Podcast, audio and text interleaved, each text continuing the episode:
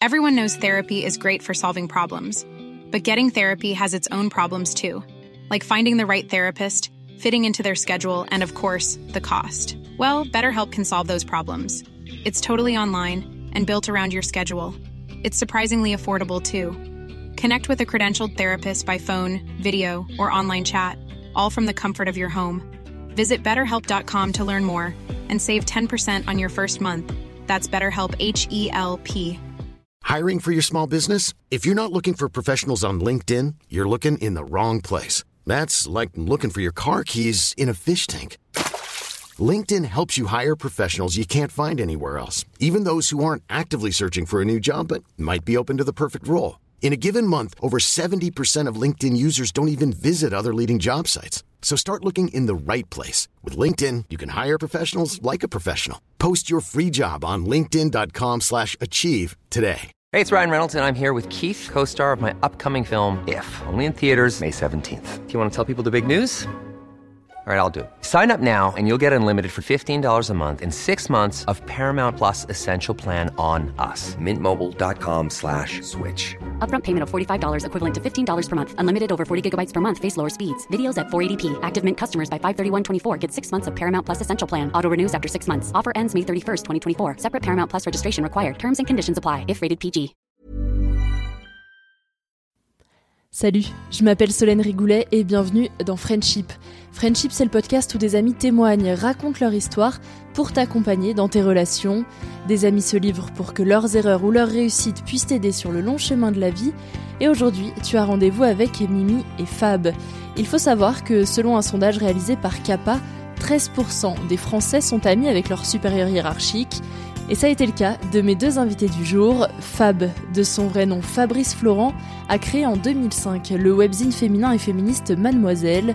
Aujourd'hui, il a vendu son entreprise et il est créateur de contenu très actif en podcast mais aussi sur Twitch et sur YouTube. Et il raconte son amitié avec Mimi.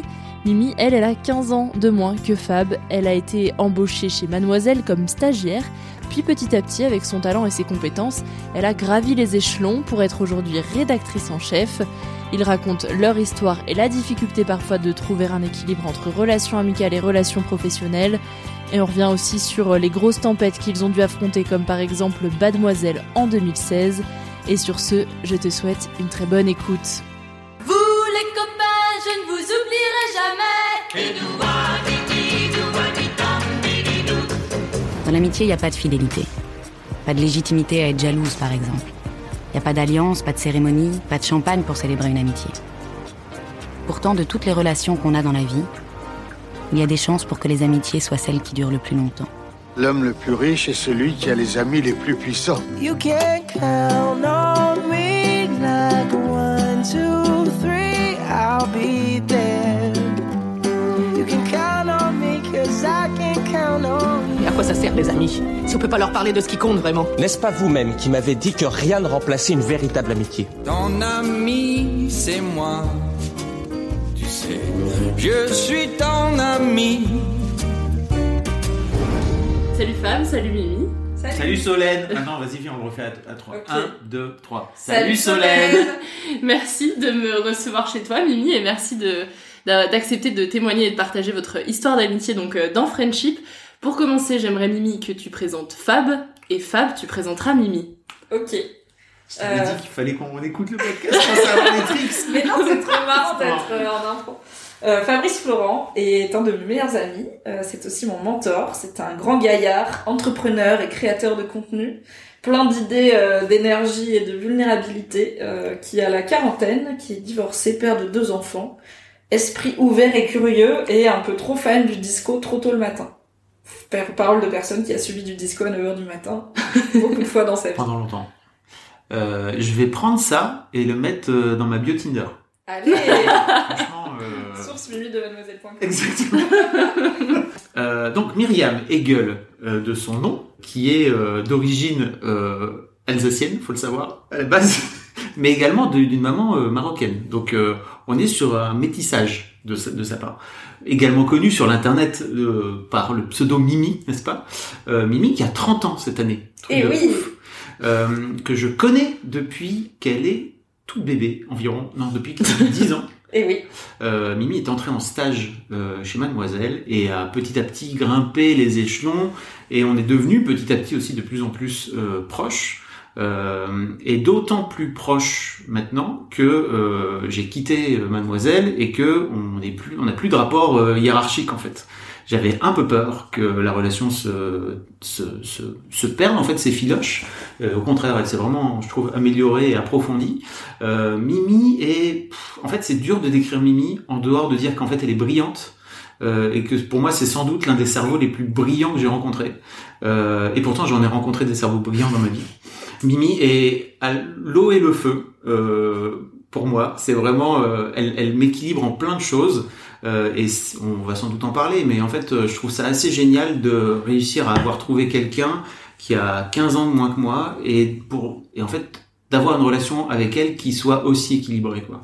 Parce que c'est pas forcément très simple. Et tu vois, elle dit quand elle dit que euh, j'ai été son mentor, je me rends compte que j'ai été à plein plein d'aspects son mentor, mais en fait, elle m'a appris en retour tellement de choses. On en parlera sans doute. Trop bien, ça donne plein de sujets. On va commencer par la base, c'est votre rencontre. Est-ce que vous pouvez me la raconter? Comment ça s'est passé? Yes, euh, du coup de mon point de vue, enfin ma rencontre avec Fab a été professionnelle. euh, Enfin oui et non parce que moi j'ai rencontré Fab avant que Fab me rencontre puisque j'ai lu Mademoiselle et que euh, à l'époque donc j'ai commencé à lire Mademoiselle en 2010. Le magazine avait 5 ans.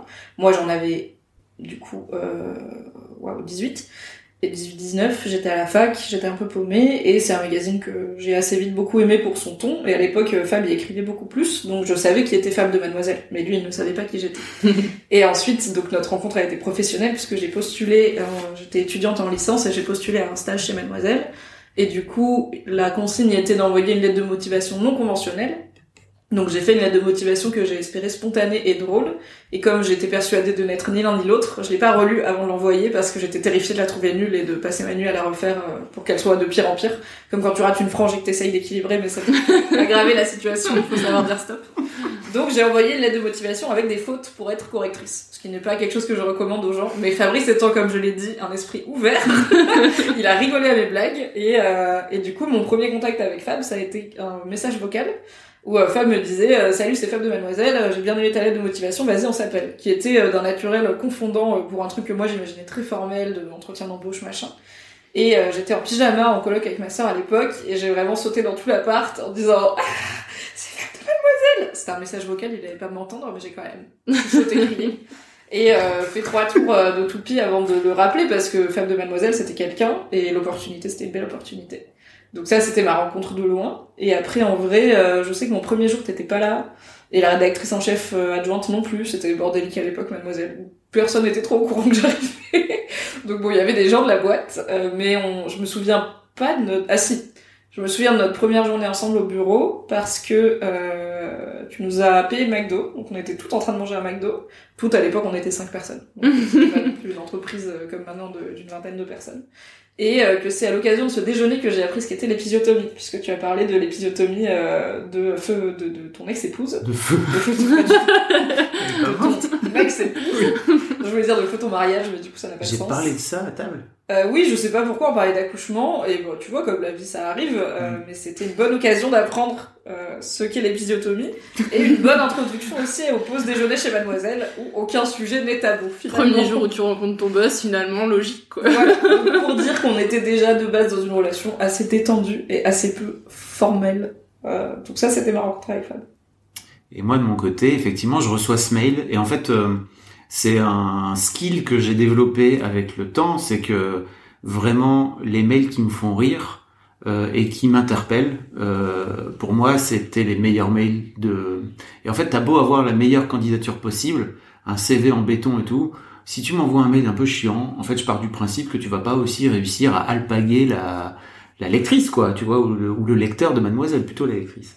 Et, euh, et en fait, effectivement, Mimi avait fait des fautes et c'était un c'était un poste de correctrice, euh, enfin, Secrétaire secrétaire, de rédaction, parce que Mimi a commencé comme ça, euh, comme stagiaire. C'était en plus un, un stage euh, qui crée un peu le poste, si tu veux, donc c'était un peu important aussi pour moi. À l'époque, la boîte effectivement était toute petite et on faisait des fautes de ouf. Et en fait, euh, je trouvais ça cool de se dire on va mettre quelqu'un qui va réussir à, à faire, à publier des papiers sans faute, ça rendait le truc un peu plus sérieux, quoi. Et ouais, je me souviens que je t'ai appelé en fait en te disant, euh, bon bah, en fait, euh, ton article, enfin tout ce que tu m'as écrit, c'est génial, mais euh, t'as dû faire trois quatre fautes dedans. euh, que se passe-t-il, quoi, tu vois? Non, tu me l'as pas dit dans le message parce que j'aurais pu te vraiment je me suis Ah non, mais c'est dans le coup de fil qu'on a Oui, eu. dans le coup de fil, oui, Ouais. tu me l'as dit. Pas dans le message vocal. Et je sais plus comment je t'ai proposé de le, de le corriger ou de le relire. Enfin, je sais plus exactement ce que je t'ai proposé de faire, mais en fait, pour moi, c'était, c'était vachement plus important que tu sois capable de, d'être drôle et d'être dans le ton que de faire un truc hyper au carré. Donc, déjà, tu vois, on était déjà sur une forme de, de YOLO par rapport à, à faire, à remplir des, à remplir des papiers, euh, à faire des papiers sans faute, quoi, tu vois. Mais ceci dit, déjà de, de base, c'est upgrader forcément le truc en arrivant, quoi. Oui, et en vrai, euh, je suis pas, pas mauvaise en grammaire et orthographe quand je me relis. Mimi est dicodore, faut le savoir. Double championne régionale des Dicodor Oh, bah, en donc. Donc, euh, voilà, je suis, j'avais des vraies compétences pour ce poste. J'étais pas juste marrante. Mais euh, je ne me suis pas rendue. Et alors, euh, comment la relation elle s'est construite puisque bah, toi, Fab, t'étais euh, le boss de Mimi. Au début, tu dis Mimi, vous avez parlé dès la pr- premier déj euh, d'épisiotomie. Enfin, c'est- ça a tout de suite été très détendu. Mais à quel moment est-ce que ça s'est passé à un stade supplémentaire de on va un peu plus loin que la relation juste euh, boss? Moi, je dirais que ça s'est fait petit à petit, vraiment dans le temps, parce que ça fait dix ans qu'on se connaît maintenant, et c'est vrai que pendant longtemps, euh, pour moi, t'as juste été, bah, tu vois, une, une employée, une salariée euh, qui faisait bien son travail, avec qui c'était trop cool de discuter, etc. Mais euh,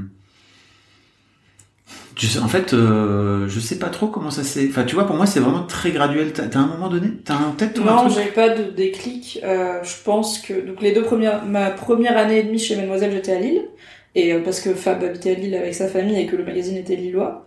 Et à ce moment-là, je pense que toute cette période, on avait une relation plutôt pro, mais très cool, euh, où il y avait déjà, en fait, euh, moi, je connaissais pas grand monde à Lille, et euh, du coup, bah, je, ça me dérangeait pas de rester tard au bureau et tout, tu vois. Moi, je faisais des trucs intéressants. Enfin, j'avais une chambre dans une coloc, j'avais pas internet, et honnêtement, je m'ennuyais pas mal. Donc, euh, j'étais pas à première partie à 18h, et souvent, bah, Fab et Taous Merakchi, qui était la rédac chef adjointe de l'époque, euh, restaient aussi tard euh, pour parler de plein de trucs. Et en fait, quand bien même j'étais stagiaire euh, dernière arrivée, j'étais tout à fait la bienvenue dans ces conversations et il n'y avait pas du tout de côté genre en fait on veut rester entre nous euh, t'as rien à faire là. Donc euh, bah Ça m'a jamais permis été de- l'ambiance, hein. non mais c'était trop cool. Enfin c'est une super opportunité pour euh, quelqu'un dans ma position de se sentir inclus dans ces discussions d'avoir mon mot à dire et parfois c'était des aussi des discussions un peu éditoriales de, de quoi on parle et tout. Donc je pense que c'était le début euh, mine de rien de ce qui allait devenir ma longue formation. Donc euh, et puis il y avait aussi de la déconne parce que Taous et Fabi se connaissaient très bien donc il y avait aussi voilà un peu de vie perso, mais rien de, de qui débordait du cadre de ce qu'on se raconte à la pause déj quoi. Et euh, donc j'ai pas de, je pense que tout le temps à Lille on était juste patron employé. Ensuite euh, moi j'étais à Lyon en télétravail et du coup bah on, on se voyait moins euh, puisque Mhm. je venais à Paris pour voir donc le pardon le bureau Mademoiselle a emménagé à Paris. Moi j'avais pas envie d'habiter à Paris donc je suis partie de Lille et je suis repartie à Lyon et j'ai continué à bosser pour moi dans le télétravail.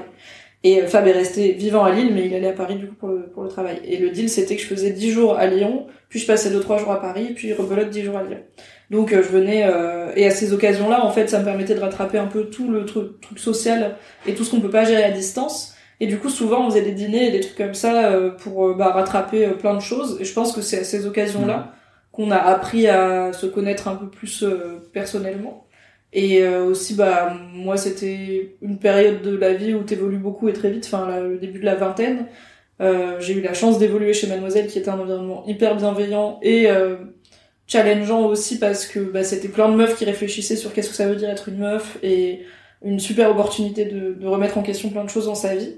Donc j'étais aussi dans une période un peu chaotique et bah parler à quelqu'un qui était un peu plus âgé et qui en même temps euh, bah, était habitué à écouter la voix des jeunes femmes et savait ce qui se passait dans leur vie et savait de quoi je parlais quand on parlait d'internet et tout. Enfin, il y avait pas de, oui, il y avait des différences générationnelles, genre l'amour du disco et la connaissance du basket des années 90, mais rien qui faisait qu'il était là. euh, c'est quoi tes histoires de Snapchat, tu vois Enfin, c'est un truc d'internet. donc, euh, non mais Oui, c'est vrai. tu vois, je pense qu'il y a plein de limite, je connaissais mieux Snapchat que toi. je pense qu'il y a vraiment plein de gens de 20 ans en 2012, leur patron de 35-36 ans, Ouais.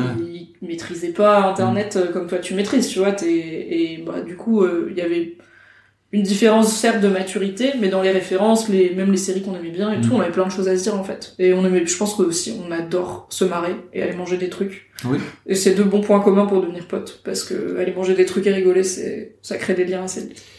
Et en fait, à côté de ça, moi, j'avais, quand je te disais que vraiment Mimi m'a appris, m'a appris plein de choses, c'est que, par exemple, je crois que Mimi est la première personne à m'avoir dit, mais moi, je veux pas d'enfant. Quand t'avais 20 piges, et je crois que j'ai été sans doute un des énièmes connards qui t'a dit à ce moment-là, ouais, mais bon, euh, t'as le temps, tu changes, t'as le temps, tu changeras d'avis, quoi, tu vois. Et en fait, t'as été Je trop cool pas, parce que tu m'as, tu vois, tu m'as, pas- mais comme plein de meufs d'une manière générale, moi j'ai vraiment fait ce parcours-là, tu vois, euh, en tant que mec, de d'avoir des jeunes femmes en face de moi qui étaient bienveillantes et quand euh, je sortais des conneries que tous les mecs ont pu sortir, je crois que le truc qui me différencie un peu d'eux, c'est que euh, quand elles me disent ah bah non c'est pas vrai c'est pas notre vécu moi je les écoute tu vois là où les mecs disent oh, euh, c'est juste en train de nous raconter de la merde moi je suis ah bon mais pourquoi? Enfin tu vois c'est un peu de curiosité. Et c'est vrai que quand quand je t'ai dit ça tu m'as dit non mais ça va t'es chiant euh, avec euh, à dire euh, non non moi vraiment je sais que je veux pas d'enfant en fait. Je veux ah bon mais raconte-moi pourquoi c'est quoi ta vie etc et puis euh, l'autre truc qui m'a marqué aussi c'est que tu m'as tu me racontais tu m'as raconté au détour d'une pause déj ou un truc comme ça que t'étais avec un gars et qu'en fait t'étais en couple libre. J'étais là, c'est quoi le couple libre? Ah yes, oui, J'avais euh, euh, 30, expérience. 30, enfin, tu vois, j'avais 30 et quelques piges. Moi, j'ai rencontré ma ma femme là, à l'époque quand j'avais 17 ans. Enfin, tu vois, pour moi, ça n'existait pas. Il y avait pas. Enfin, tu vois, c'était avant. euh, c'était avant les réseaux sociaux, quoi. Tu vois, c'était avant Insta, c'était avant le féminisme, c'était avant euh, l'ouverture. Enfin, c'était vraiment. C'était il y a pas très longtemps, en vrai. C'était il y a peut-être 10 piges. Mais c'était vraiment, j'ai l'impression, une autre époque en termes d'ouverture et de d'ouverture sur le monde. Et, et en fait, c'était trop cool aussi. Je me dis, mais, euh, comment c'est En fait, tu, tu vois un gars, mais tu vois aussi d'autres gars à côté. Tu dis, ouais. Et c'est ok. Et je- wow, ok. Mais comment ça se passe? Et là, En fait, on a eu une discussion géniale. Je me suis dit, cette meuf, elle est quand même marrante. c'est trop un bon exemple parce que de en fait pourquoi ça fit? Je pense que c'est cette ouverture d'esprit et le fait que voilà Fab a jamais eu cette position de de moi je sais parce que je suis un mec ou parce que je suis plus vieux et qu'il est toujours curieux. Donc voilà le couple libre au lieu de faire ce que un milliard de personnes ont fait à savoir dire euh, c'est une connerie vous êtes bizarre ou même un truc un peu genre ok les jeunes oh là là on sait plus quoi inventer tu vois il était juste curieux de comment ça marche et je trouve ça trop bien d'apprendre des trucs. Alors que bah du coup la même année j'ai fait un article sur Mademoiselle sur le couple libre et on a tout un lectorat qui était pourtant plus jeune que Fab à l'époque hein, pour la plupart qui, était vent debout contre l'idée en mode euh, c'est des conneries on sait plus quoi inventer euh, soit euh, j'étais euh, la meuf qui euh, est de petite vertu parce qu'elle veut se faire tringler à droite à gauche soit j'étais la vicose qui laisse son mec la faire cocu voire les deux en même temps donc euh, un grand mec de 15 ans de plus que moi avait plus d'ouverture d'esprit sur mon vécu de meuf de 20 ans que des meufs de 20 ans qui, pour certaines, euh, me refusaient le droit à le vivre, quoi.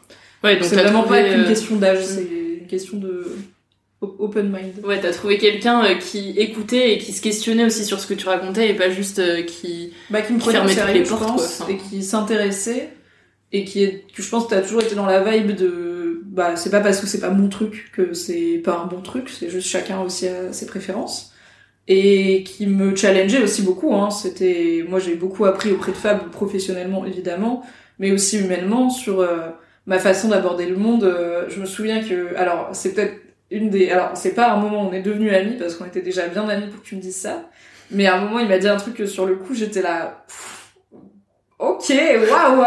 Et en fait plus plus les années passent et plus je me dis t'avais 100% raison. Euh, c'est que en gros, euh, chez Mademoiselle, j'ai côtoyé euh, pas mal de gens très cool, puisqu'il y avait plein de gens très cool qui gravitaient autour de Mademoiselle, soit des anciennes de l'équipe, soit des, gens avec qui euh, on faisait souvent des interviews, des machins, un peu des cool kids, des célébrités et tout. Et avec qui j'avais un bon rapport, euh, genre, euh, je sais pas, ces gens-là ils passaient au bureau, on prenait un café, on avait fumé des clopes, on déconnait bien, mais c'était pas non plus devenu des potes pour autant. Et moi j'étais arrivée à Paris, j'avais du mal à faire des potes, et à un moment j'ai dit à Fab, euh, je comprends pas pourquoi tous ces gens-là, genre, euh, ils, ils ont l'air de me trouver super, mais en vrai ils veulent pas être potes avec moi. Et tu m'as dit, ouais, mais honnêtement, qu'est-ce que tu leur apporterais? Et j'étais là, waouh, ok. Mais en fait, après, t'as t'as évidemment euh, développé et tu m'as dit, en fait, le truc, c'est que ça, c'est des gens qui ont 10 ans de plus que toi et qui ont plein de choses dans leur vie et qui probablement, eux, ils t'apportent beaucoup, mais toi, je suis pas sûre que tu leur apportes beaucoup. Donc, il faut que tu trouves des gens avec qui il y a un vrai truc de vase communicant et où c'est pas des gens qui vont être en posture de hauteur par rapport à toi, et pas des gens que t'admires, mais des gens que t'aimes et avec qui tu vas grandir. Et au final, c'est ce que j'ai fait. Je me suis créé une bande de potes de mon âge, tous fucked up à différents niveaux, et on a galéré ensemble dans l'âge adulte, mais c'était beaucoup mieux de le faire euh, avec des gens qui galéraient en même temps que avec des gens de 10 ans de plus que moi qui franchement euh, avaient d'autres préoccupations dans leur vie de type euh, est-ce que je fais des gamins maintenant ou pas, tu vois, même des adultes quoi. Et euh, bah sur le coup c'était pas forcément facile à entendre qu'est-ce que tu leur apportes, mais maintenant plus ça va. Maintenant j'ai l'âge de ces gens et je me dis oui effectivement une petite gamine de 22 ans qui voudrait grave être ma meilleure pote, même si elle est très cool et j'en côtoie des, des meufs de 22 ans très cool, bah a priori j'ai pas forcément la place dans ma vie pour. Euh, par contre, on peut avoir un autre type de relation qui est chouette et je vais plutôt l'encourager à se faire des amis de son âge et à traverser toutes ces parties-là de la jeunesse Mm. avec des gens de son âge en fait. Donc euh, il y a un franc parler et une confiance qui fait que on peut se faire grandir aussi en se disant les choses euh, bah, de façon cash et en même temps on... j'ai pas souvenir que tu je pense que ça a dû m'arriver mais tu vois j'ai pas souvenir que tu m'aies dit un truc qui m'a blessé et généralement je me souviens quand les gens que j'aime ont dit un truc qui m'a blessé parce que c'est le moment où tu fais genre oh, c'est c'est pas c'est pas la fin Mm. du monde mais tu t'en souviens quoi et je suis là je sais pas si tu m'as déjà blessé un jour en me disant un truc quoi Mais je crois que t'es difficilement blessable aussi. C'est-à-dire que t'es pas, t'es pas vraiment dans cette posture-là. Je sais que j'ai pu, par mon franc-parler, parce que euh, c'est vraiment un truc que j'aime faire dans la vie, c'est-à-dire, ok, en fait, euh, les relations tièdes, ça me gonfle un peu, tu vois, et moi je préfère me dire, bah, en fait, tu m'aimes ou tu me détestes, mais en attendant, bah, au moins tu sais ce que je pense, quoi. Euh, c'est plus simple. À la fin, on meurt, tu vois, et tant qu'à faire, autant euh, passer le plus de temps possible avec des gens avec qui t'es au clair, quoi. Et je sais que j'ai pu avoir des amis et des gens qui ont souvent mal vécu, tu vois, ce, ce franc-parler, alors qu'en fait, moi, c'est toujours très bienveillant, euh, et qu'il y a des gens qui peuvent le prendre mal, et je comprends, en fait, tu vois, mais c'est... Ah, j'ai appris avec le temps que j'étais comme ça et qu'en fait euh, ça servait à rien de se tiédir euh, juste pour oui et faire qu'il y a des plaisir gens à à des gens va, quoi. tu vois. tu vois. moi je t'aime pas malgré ton franc parler je t'aime en partie pour ton franc parler que j'ai toujours aimé chez toi, moi, c'est que tu me, en fait, j'ai vraiment créé cette culture de la liberté de la parole chez Mademoiselle. Et en tout cas, je croyais l'avoir créée, c'est-à-dire que je, j'ai toujours eu cette sensation que n'importe qui pouvait me dire n'importe quoi et et en fait, euh, bah, peut-être je serais pas d'accord avec, mais je serais capable de venir euh, euh, débattre. Et en gros, les gens que j'ai que j'ai fait rentrer dans la boîte, je partais du principe que ils, savaient ça, que c'était dans le mode d'emploi, tu vois, de la boîte, limite dans le mode d'emploi culturel. Et je me suis rendu compte avec le temps que c'était pas forcément toujours aussi simple que ça, parce que on t'apprend tellement depuis tout petit à respecter l'autorité que même quand t'as un boss qui vient te dire, bon, en fait, tu peux venir me dire n'importe quoi, et qui dans les faits en plus, enfin tu vois très bien qu'il y a d'autres gens qui viennent qui viennent un peu challenger ses opinions, etc. Bah ça se retourne jamais contre eux. Euh, T'as toujours euh, des parents, des machins euh, qui viennent te dire. euh, Enfin, j'ai- ouais, j'ai des parents de mes salariés en fait qui venaient me dire, bah en fait ça me fait plaisir que je, parce que mon père il m'avait dit, euh, dis pas ça à ton boss. Euh, J'étais ah, bon, ok, je comprends en fait, mais d'un côté, bah t'es une grande personne maintenant, donc t'as le droit de dire ce que tu veux. Et en fait, ce que j'ai toujours aimé avec toi, c'est que t'as toujours été, tu t'es toujours, t'as toujours pris cette liberté là. Et, et en fait, tu m'as énormément, enfin, tu donnais un peu le là aussi, tu vois. C'est-à-dire que, Oui, parce que- en venant montrer l'exemple, J'attendais pas d'être en privé pour euh, rentrer dans l'art de Fab euh, Mm. quand j'étais pas d'accord et parfois euh, je pense qu'on s'est jamais en fait on s'est jamais engueulé dans le sens où pour moi engueuler il y a un moment où ça dépasse le sujet où vraiment t'es en train de t'embrouiller pour des trucs que tu dis pas Mm. Euh, mais on sait on a débattu fort euh, sur euh, des trucs où Fab il, il disait bah on va faire ça c'est une bonne idée. J'étais là je pense fondamentalement que c'est une connerie. Donc au bout d'un moment tu m'as donné des responsabilités euh, de défendre mon beefsteak et devant la rédac aussi parce que moi j'apprends beaucoup en observant. Et je pense que j'ai appris du coup en observant chez Matt que effectivement les gens bah à l'époque enfin il y avait voilà Taous Merakchi elle a une grande gueule aussi et tout. Et en fait il challengeait Fab et ça se passait bien donc je l'ai fait. Et bah assez naturellement euh, je pensais aussi que le faire et montrer que ça se retournait pas contre moi suffirait à ce que tout le monde euh, sache que c'était possible. Et est-ce que du point de vue des, autres, je sais pas si vous avez eu l'occasion d'en parler avec euh, les, autres filles de, de chez Mad, mais est-ce que c'était pas aussi vu du fait que, bah, vu que vous étiez assez proches, t'osais toi Mimi euh, dire les choses clairement à Fab, que quelqu'un qui avait pas la même relation n'aurait pas forcément osé, aurait eu plus de mal parce que c'était plus une relation, ben, boss, euh, salarié. Bah si carrément, mais ça je l'ai compris beaucoup plus tard qu'il y avait un côté ouais mais toi tu peux lui dire parce que t'es sa pote. J'étais Mm. là non je suis devenue sa pote parce que je lui dis. En fait c'est de l'inverse mais les gens étaient pas là. Enfin forcément ils étaient pas là au début. Et du coup j'ai compris très parce qu'on me l'a dit très tard qu'il y avait un côté bah oui mais en fait euh, enfin c'est sûr toi Mimi tu peux lui parler comme ça vous êtes potes. Et j'étais là ah ouais non en fait je peux lui parler comme ça depuis le premier jour où on bosse ensemble quand on n'était pas potes et que j'avais 20 piges et que j'avais zéro expérience pro et zéro légitimité à part bah un boss qui m'a dit je te prends pour ton cerveau donc euh, autant que je l'utilise tant que je suis là quoi. Euh, mais euh, effectivement oui ça, a- ça a pu être perçu comme euh, j'ai des prix enfin j'ai des passe droits parce que voilà je peux le ce qui se comprend enfin oui il y a des il y a plein de situations où tu peux te permettre de dire quelque chose à quelqu'un de proche que tu dirais pas à quelqu'un dont t'es pas proche. Mais sur les retours enfin sur le cadre pro en vrai tout le monde pouvait dire je pense Ouais, la même chose. après, moi, j'ai appris aussi à dire beaucoup plus clairement mon mode d'emploi. Tu vois, je te disais, je donnais le mode d'emploi, mais je crois qu'il y avait aussi beaucoup de d'implicite là-dedans.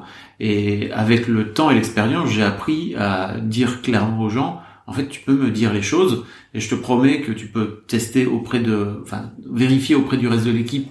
Peux me dire les trucs, et je préfère que tu me dises que tu me dises les trucs plutôt que tu les gardes pour toi et que tu partes en disant, oh, j'ai vécu une mauvaise expérience chez Mademoiselle. Surtout, ça tire tout le monde vers le bas quand tu viens pas de, quand tu viens pas donner ton avis, parce que pour moi, à la base, Mademoiselle, c'est un média, et en fait, un média, dedans, bah, il y a des articles avec des opinions, et l'important, c'est que, bah, on peut très bien ne pas tous être d'accord, et venez, en fait, on vient faire en sorte de créer aussi le débat, parce que si on a ce débat-là entre nous, ça veut dire qu'il y a potentiellement ce débat dans la société entre, je sais pas, des bandes de potes ou des gens qui se connaissent, et si on n'arrive pas à refléter ça, euh, bah on perd. En fait, à chaque fois, on rate notre mission, quoi. Et effectivement, ça faisait partie de l'ADN de la boîte d'avoir des débats. Effectivement, pu s'engueuler, en fait, mais en fait, à chaque fois, c'est des engueulades sur euh, plutôt pour faire en sorte de tirer le projet vers le haut, quoi. Tu vois. Et ça a jamais terni notre relation personnelle. Il y avait, en fait, on pouvait passer une heure à débattre d'un truc euh, et finir par se dire euh, bon, on s'arrête là parce qu'on tourne en rond. Et en fait, le soir même, aller manger un morceau et soit débriefer ça en mode, en fait, j'ai l'impression que tu comprends pas d'où je viens et que tu rejettes mon idée parce que t'as décidé que j'avais tort et pas parce que tu l'entends, parce qu'ils ont des vraies conversations qu'on a eues. Euh, ou alors euh, parler d'autre chose et dire bon ça c'est le taf, vas-y on le laisse pour demain et juste euh, bah comment ça va, j'ai vu ta film hier, c'était cool. Donc il y avait ce truc de, en fait on savait que c'est, c'est pour ça que pour moi c'est pas des engueulades, on savait que c'était pas personnel et que c'était juste je te respecte assez pour te dire ce que je pense et tu me respectes assez pour me dire ce que tu penses et en même temps à la fin bah on est aussi conscient qu'il faudra bien trancher et que si on est dans le cadre pro bah à la fin c'est toi le boss et t'es tout à fait légitime à me dire écoute on va faire ce que je dis. Et je dis- au bout d'un moment je suis pas con je dirais bah ok on va le faire. Ouais, puis ça m'est arrivé, et si plus. jamais c'était quand même une... enfin il se trouve que j'avais raison je dirais il se trouve que j'avais raison parce que je suis un peu un sale con parfois. Et si jamais il se trouve qu'il avait raison je dirais écoute t'avais raison. Comment est-ce que vous avez géré pour garder ce, ce côté pro euh, et on se dit les choses dans le cadre pro et tout, sans que ça, ça gêne les autres relations professionnelles qu'il y avait euh, à la rédac? Bah, moi, j'ai plutôt tendance à croire que ça les améliorait, en fait. Il y avait un côté, bah, tu peux avoir cette relation-là avec le boss de mademoiselle, et c'est pas parce que c'est toi, ça prouve, en fait, que tu peux lui dire tout, et tu vas voir sa réaction. Parfois, j'étais, parfois, je, me rebiffais, parfois, j'étais capable de dire, putain, en fait, c'est vrai, je pas vu comme ça, et c'est ok, vas-y, let's go.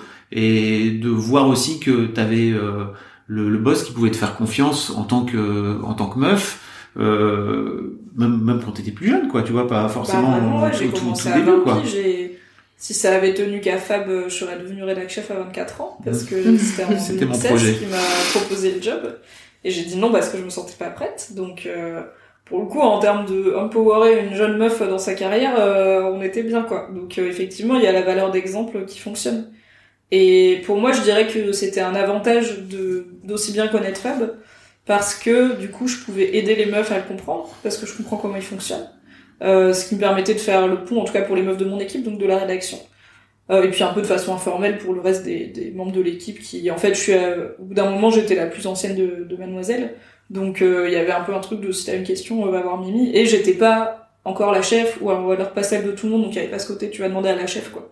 Donc les gens qui avaient un peu de mal à comprendre parfois les réactions de Fab ou qui voulaient lui parler d'un truc et qui voulaient savoir c'est quoi le meilleur moment bah moi j'avais cette connaissance de comment il fonctionne et à l'inverse je pouvais aider Fab à comprendre comment fonctionnent les membres de l'équipe parce que bah plus moi je gagnais en hiérarchie plus lui il était éloigné des membres de l'équipe puisqu'il y avait des niveaux hiérarchiques et puis ça tenait aussi à il avait pas le temps de tout faire donc il avait autre chose à faire. Et du coup bah il s'est retrouvé avec une rédaction qui connaît pas qui connaît pas vraiment en tout cas vraiment pas autant qu'avant et euh, avec laquelle il peut y avoir évidemment euh, des tensions euh, des incompréhensions et du coup bah moi ça m'aidait le fait de bien te connaître à faire le rôle de passerelle pour euh, améliorer le mieux possible et, et fluidifier ses relations pro. Et puis ce, cette question de, de la parole et d'avoir euh, vraiment envie que chacune puisse s'exprimer comme, euh, comme elle l'entend avec tout le monde, mais notamment avec toi Fab, ça vous est un peu revenu aussi comme un boomerang, j'ai envie de dire, euh, avec euh, Mademoiselle. J'interviens juste avant de passer au chapitre Mademoiselle pour remettre un petit peu de contexte. En septembre 2016, bien avant MeToo, un compte Twitter anonyme publie des témoignages d'anciennes employées de Mademoiselle accusant Fab d'abus de pouvoir, d'harcèlement moral et sexuel.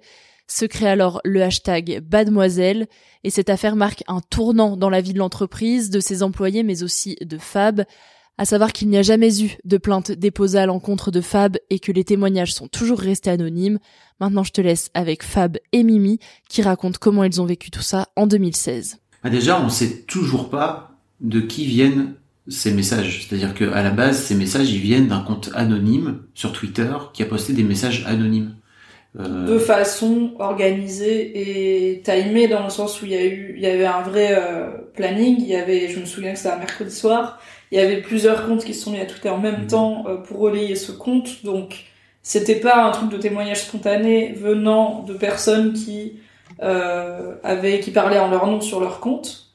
Donc effectivement, on sait pas exactement euh, qui sont ces gens, euh, et c'est pas le but de le savoir.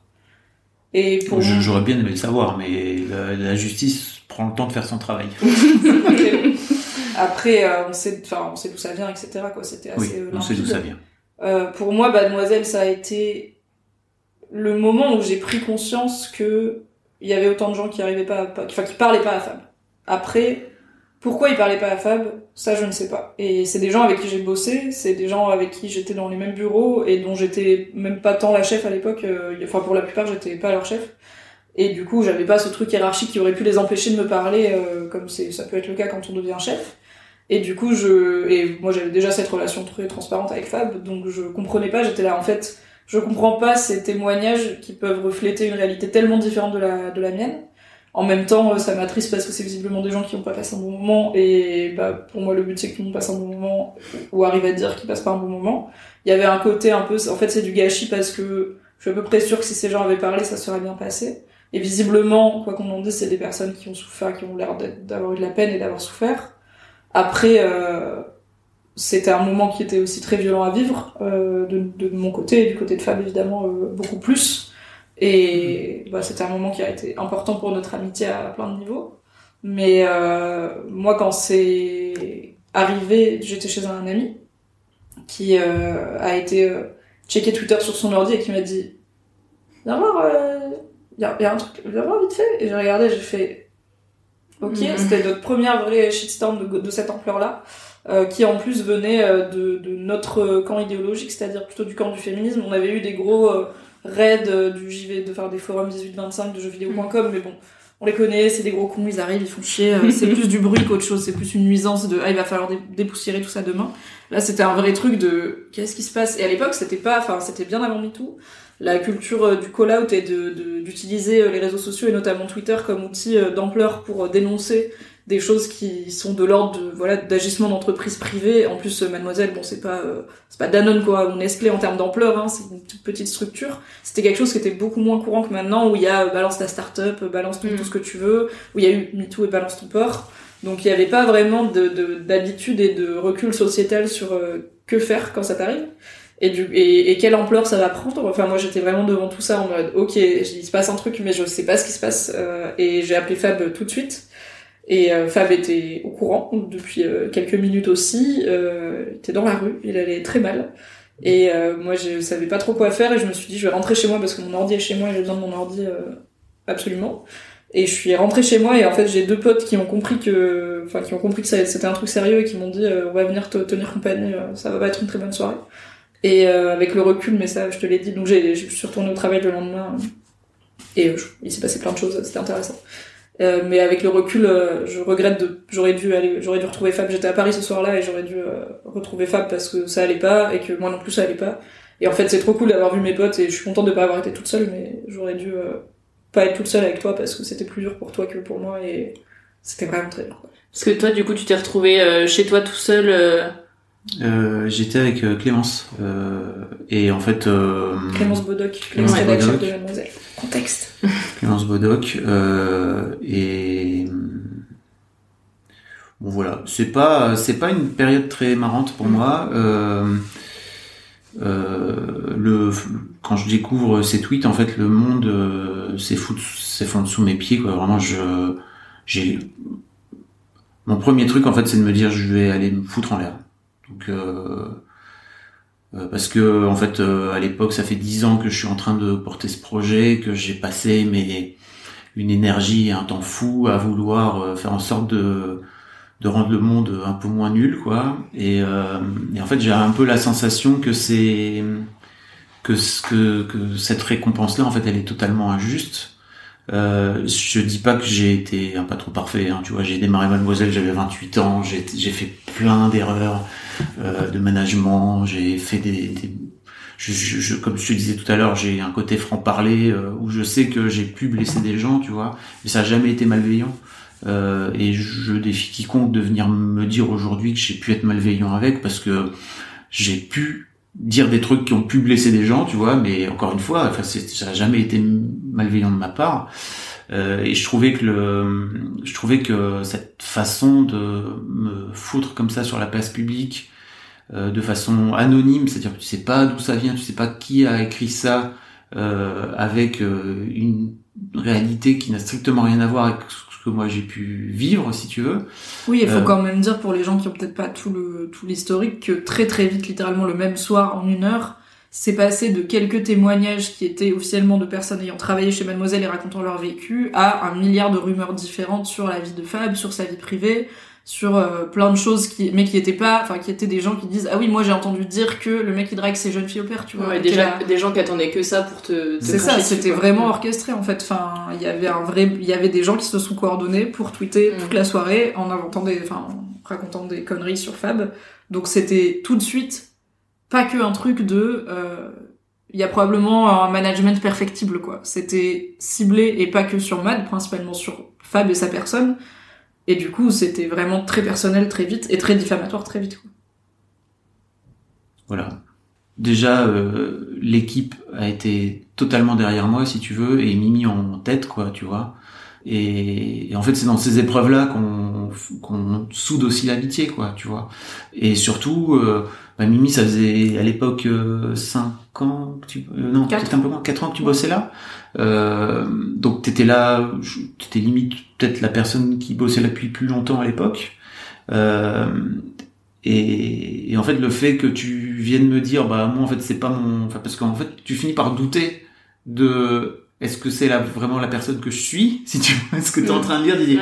J'ai vraiment fait ça, Euh, parce que t'as vraiment l'impression que non, et, et en fait euh, bah peut-être que si, mais tu finis par toi-même douter. Ça fait douter de ouf. Hein. c'est complètement marteau, vraiment. Tu tu sais plus vraiment quitter quoi. Tu vois, c'est vraiment très étrange. Ça te gaslight totalement. quoi. Tu vois, tu dis ah.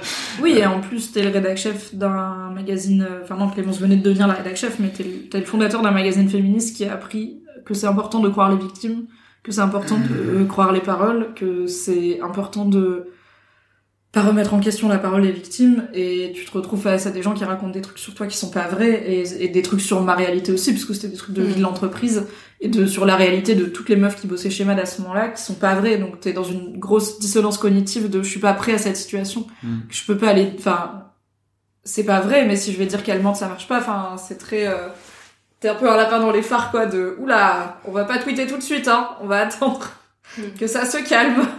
Et vous étiez déjà amis avant ça ou ça a vraiment euh, scellé quelque chose de bah voilà toi Mimi le premier truc que tu fais c'est que t'appelles Fab euh, euh, est-ce que Fab je sais pas t'as dit à Mimi ce dont t'avais besoin à ce moment-là euh, en tant qu'ami euh, J'étais incapable en fait. J'étais juste en train de...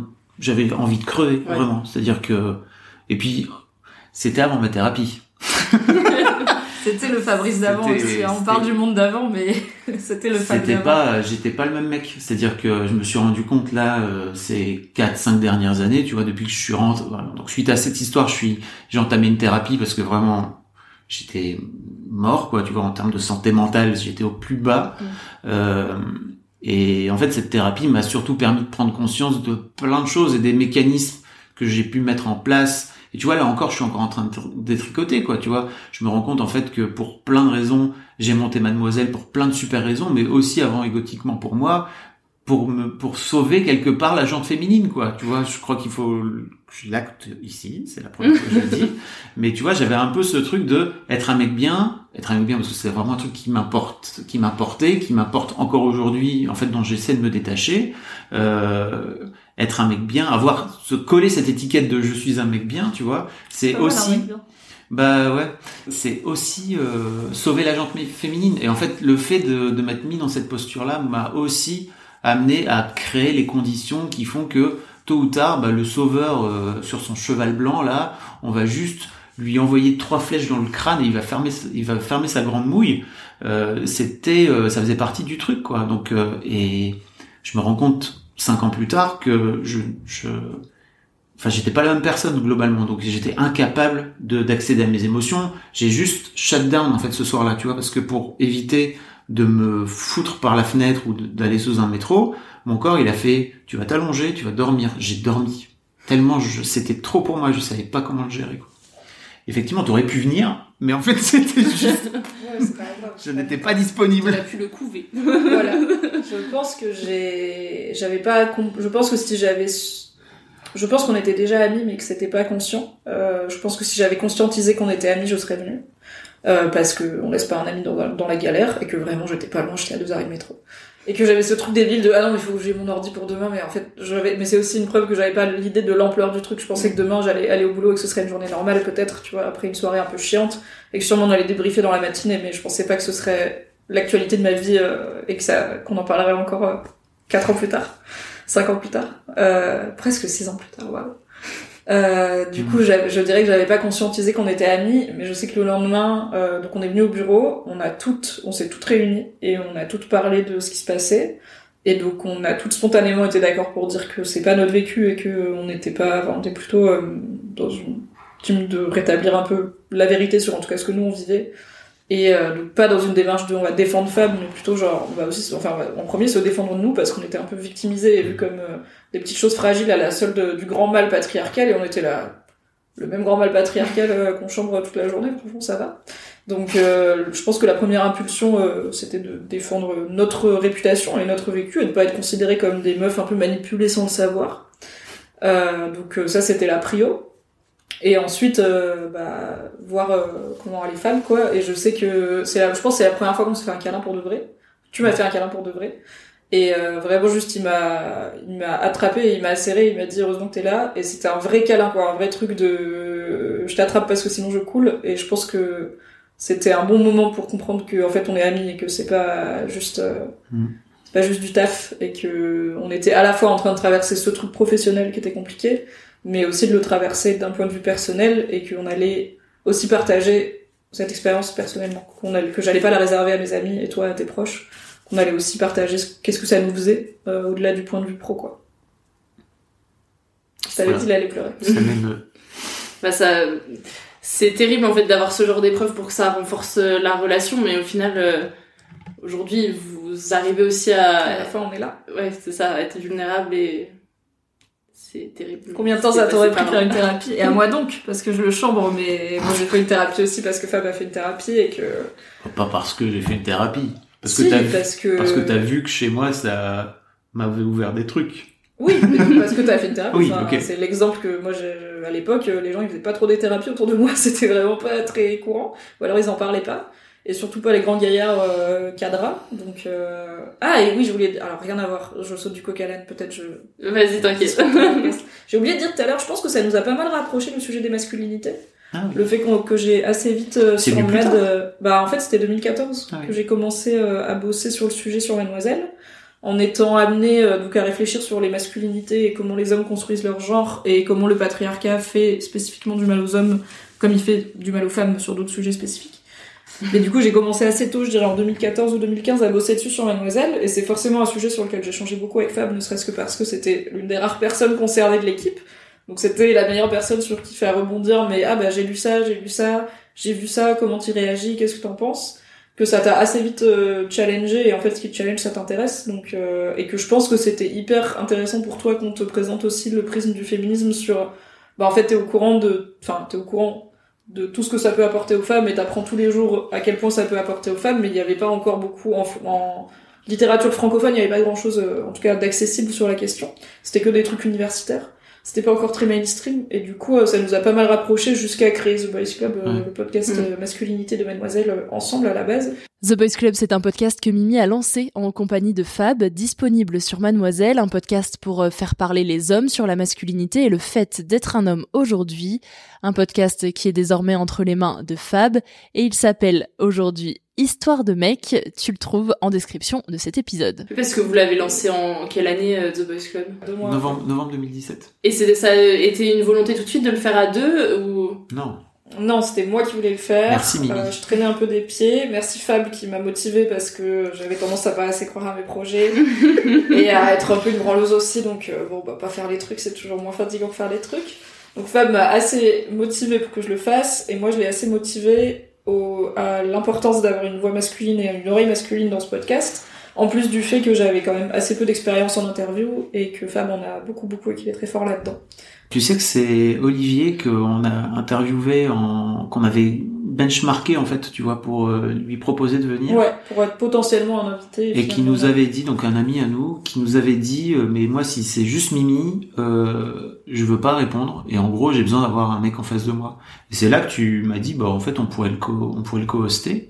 Et en fait, merci parce que ça m'a apporté tellement de choses. Ah bah c'était trop bien. Dans le premier épisode du Boys Club, Mimi a dit, alors les gars, j'ai attendu que vous lanciez euh, un podcast, mais en fait, je l'avais jamais fait. Alors je m'en occupe.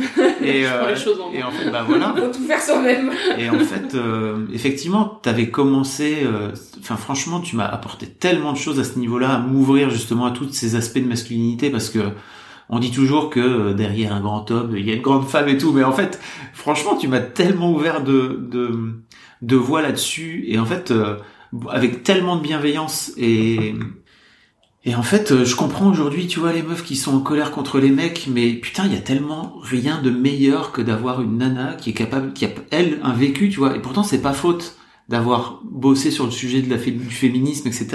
Mais en fait, d'avoir une meuf qui a un vécu particulier, etc., qui vient de dire, allez, viens, je vais te montrer comment ça marche. Et ok, d'accord, parce qu'en fait, moi, tu sais, à la base, euh, moi, je suis un gars, euh, donc euh, je suis pas censé montrer mes émotions. hein.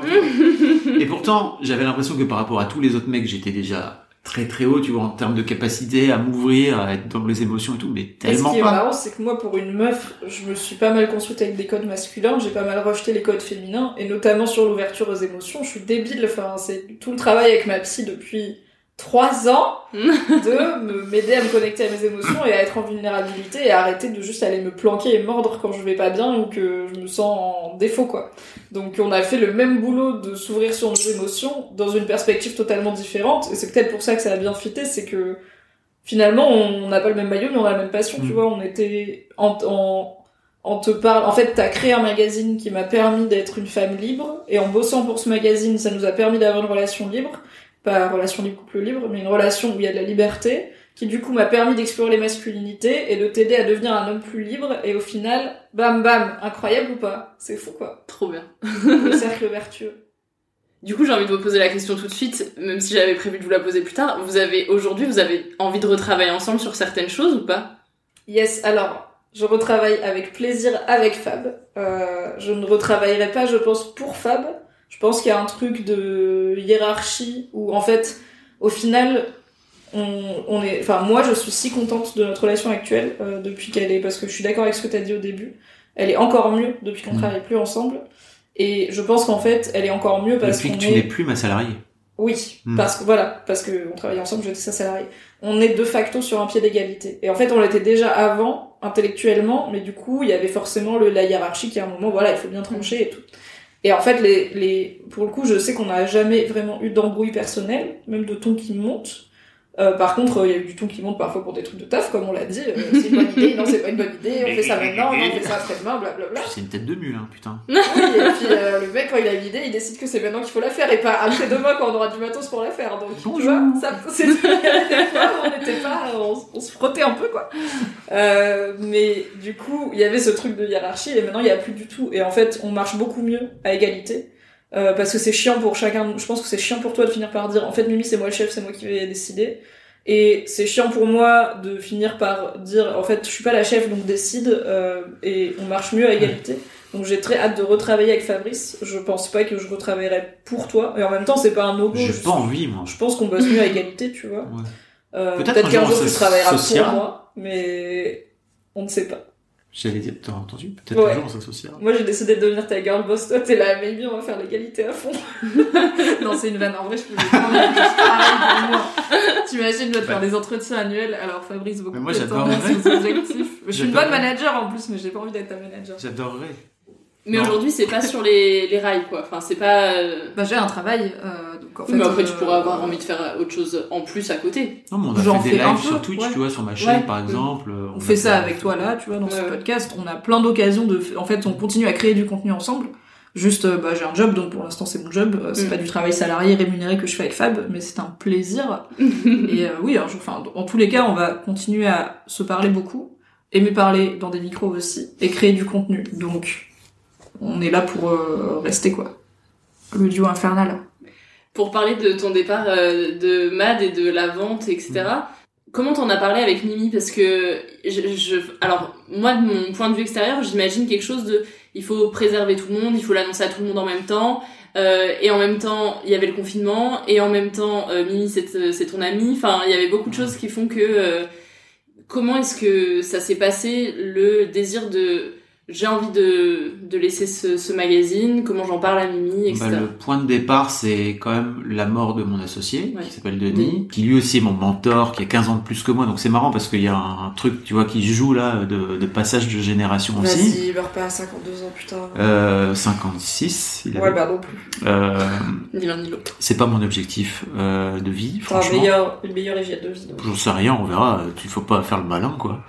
Euh, mais euh, mais ouais, donc ce ce décès là qui arrive de façon très brutale dans ma vie, Denis a jamais eu d'alerte cardiaque ou quoi que ce soit, tu vois. Le mec meurt en 30 minutes. Euh, on avait un coup de fil, euh, on se passe un coup de on fil, était tu à vois. Paris, lui, il était à Lille. Voilà. Oui, vous travaillez ensemble. Enfin, il était vraiment, il travaillait pour on Mad. travaillait au En quotidien. fait, c'était là pour nous chez Mad, on le voyait pas beaucoup. Euh, L'équipe très peu. Euh, nous, les managers, donc Clémence Bodoc qui était la rédac chef, euh, moi et euh, la régie commerciale, la, chef, la directrice commerciale et Fab bien sûr.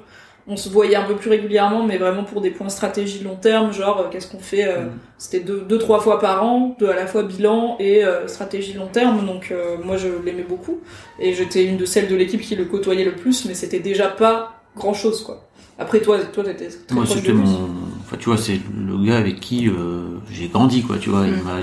j'ai, rencontré quand j'avais 20 ans. Enfin, tu vois, il y a un peu ce truc aussi de. C'est ton un peu. C'est un peu mon fab. euh, Et en même temps, t'es la version 2.0, clairement. euh, de- Oui, je. Il y a plein d'erreurs qu'il a faites que t'as pas faites. Et si un jour je suis le fab de quelqu'un, j'aurais appris plein de choses. Oui, il y en a d'autres que. Putain, c'est clair. Euh...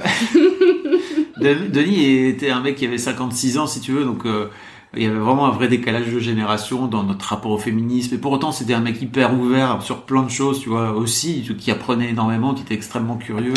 Et, je crois à qui j'ai apporté aussi de plein de choses, tu vois, euh, quand, euh, quand j'avais 20 ans. Donc il y a eu un peu une sorte de, de, de tu vois, de passage de relais, c'est marrant. Euh, et donc, ouais, le gars meurt, euh, et moi, ça me, enfin, c'est, c'est juste mon monde s'écroule once again, quoi, tu vois, et, et pour le coup, euh, Mimi et, et Clémence sont hyper euh, touchés aussi par, euh, par le sujet, parce que, bah, elles bossaient pas quotidiennement, mais en fait, on échangeait quotidiennement sur, euh, sur le, sur les papiers, sur le, la, la, comment dire, l'aspect rédactionnel, etc. Euh, et bon, le mec, le mec meurt. Euh, et moi, en fait, euh, je crois que c'est à partir du printemps que euh, se dessine l'idée de ok, en fait, ça fait quelques années que tu vois, il y a eu Mademoiselle, je vais pas bien. Euh, J'avais eu dans l'idée de vendre euh, à l'été 2017, tu vois, donc Ah un an plus tard.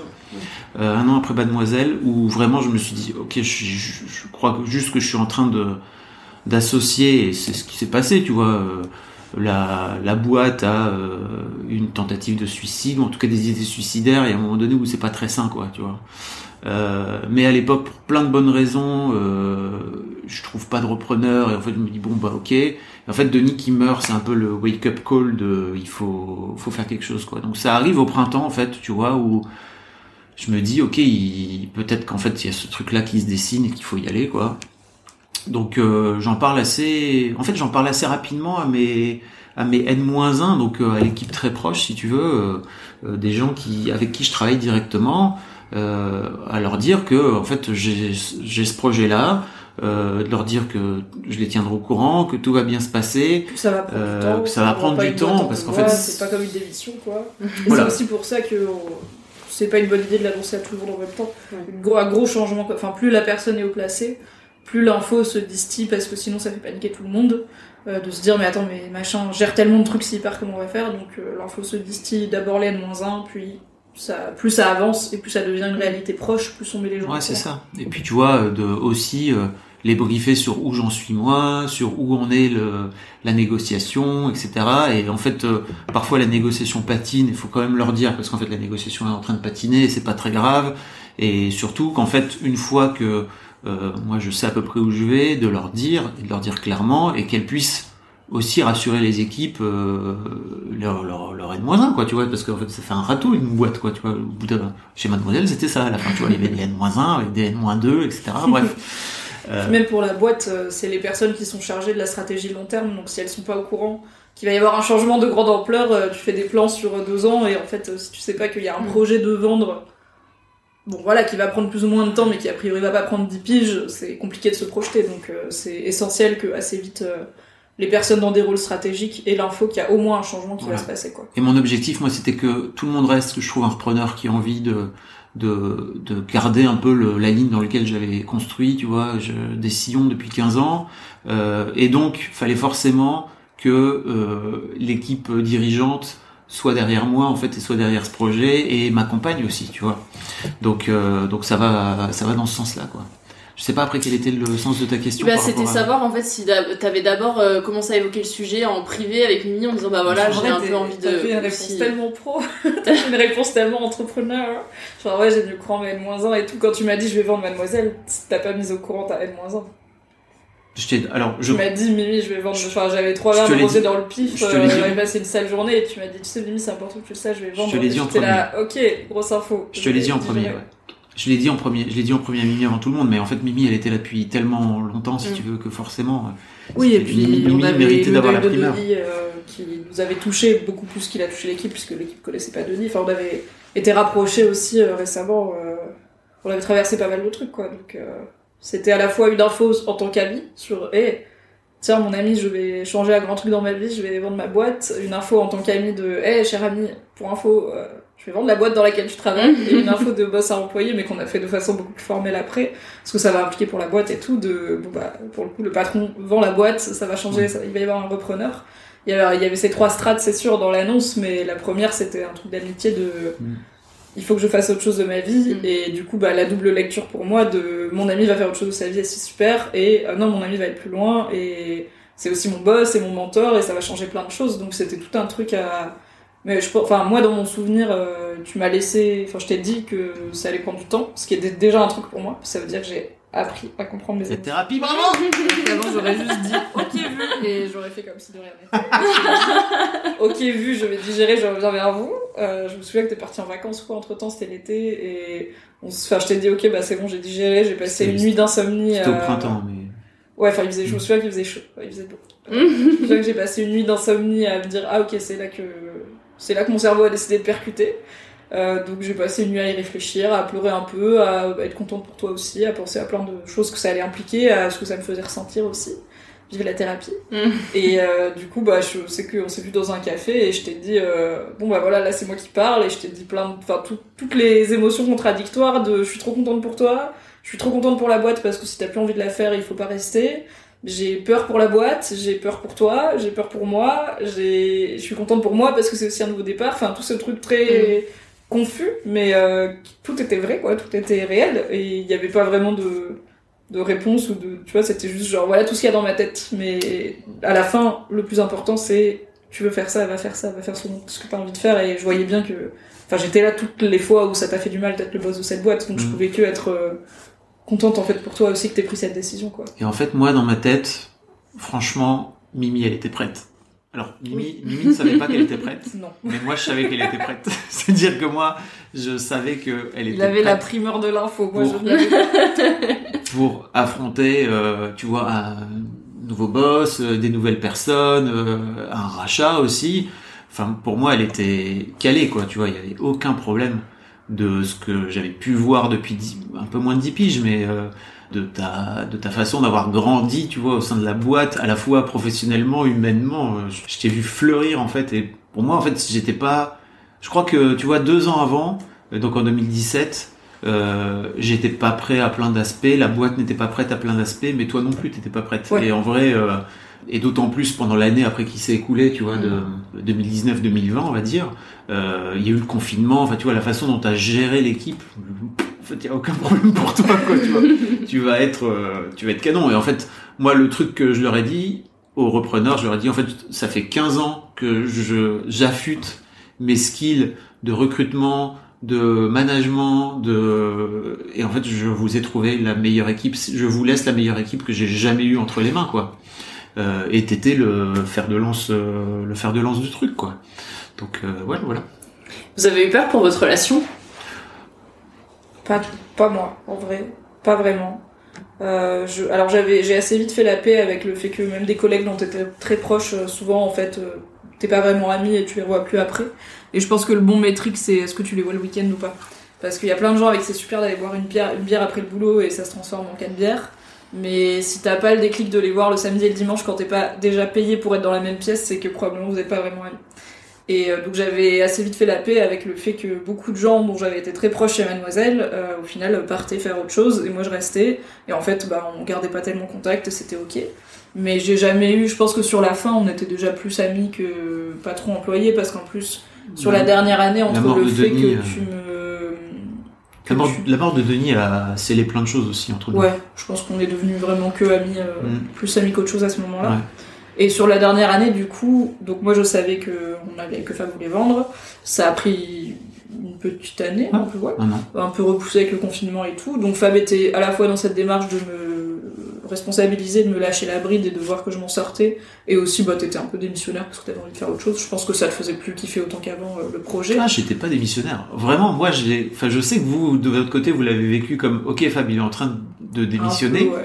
Mais moi, je savais qu'en fait, j'étais en train de me casser parce que c'est un, c'est un rachat, c'est assez rare les rachats où le fondateur ou le, le patron se barre, quoi. Tu vois, généralement, il reste pendant quelques années parce qu'en fait, les, mais moi, c'était mon intention, c'était de partir.